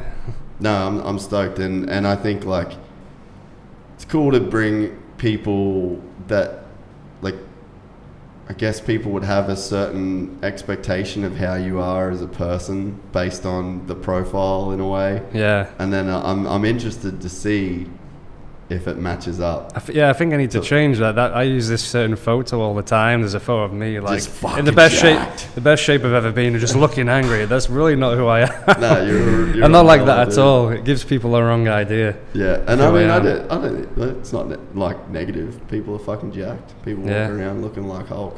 Yeah. But um, I guess it's just that you're in martial arts and, Hmm. and that sort of thing. Like even someone said it to me the other day. Like I just did not think he was a filmer because normally filmers are fucking nerds. Yeah. Yeah. And uh, yeah, it's like you've got you've got your own thing going on. You're doing you, dude. You're you're a unique guy in a lot of good ways. So Yeah. appreciate Thank you talking, man. And Yeah, I, thank you. I enjoyed hanging out this week. I enjoyed getting to know you a bit, and and the training we did today, and the stuff you taught me through the week. It's it's, it's cool that you know little like the double under thing, little things that you Yeah. showed me. Like I'll keep that for the Oh, that's gonna rest of the stick with you I'm- now. Yeah, Yeah. rest of the time I'm doing jiu-jitsu. yeah. It's kind of like that stuck with me since I think purple belt. I'm still doing it now. let's not tell anyone Yeah. No. because I fucking like that. It's a good one. All right, brother. I appreciate it. Yeah. Yeah. Cool. Thank you, brother. Done.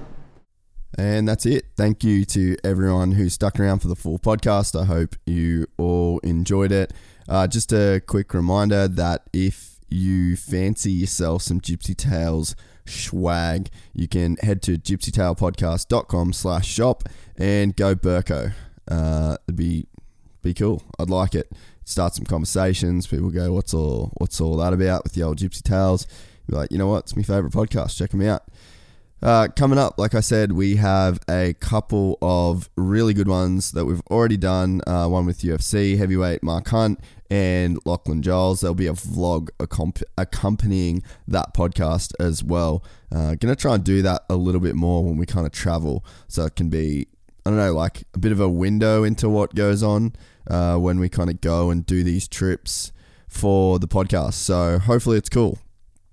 Uh, and then recording some good ones next week. Uh, been talking to Carey Hart. He's in Brisbane right now with his wife Pink.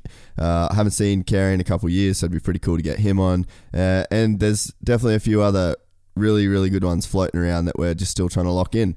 So thanks for listening, and we will talk to you guys next week, unless you DM me first at Gypsy Tales Podcast on Instagram. One last read through the sponsors. Thank you very much to the legends at Boost Mobile. Nobby Underwear, and the guys at fightlife.com.au. Without them, this shit would not happen. So, cheers, guys.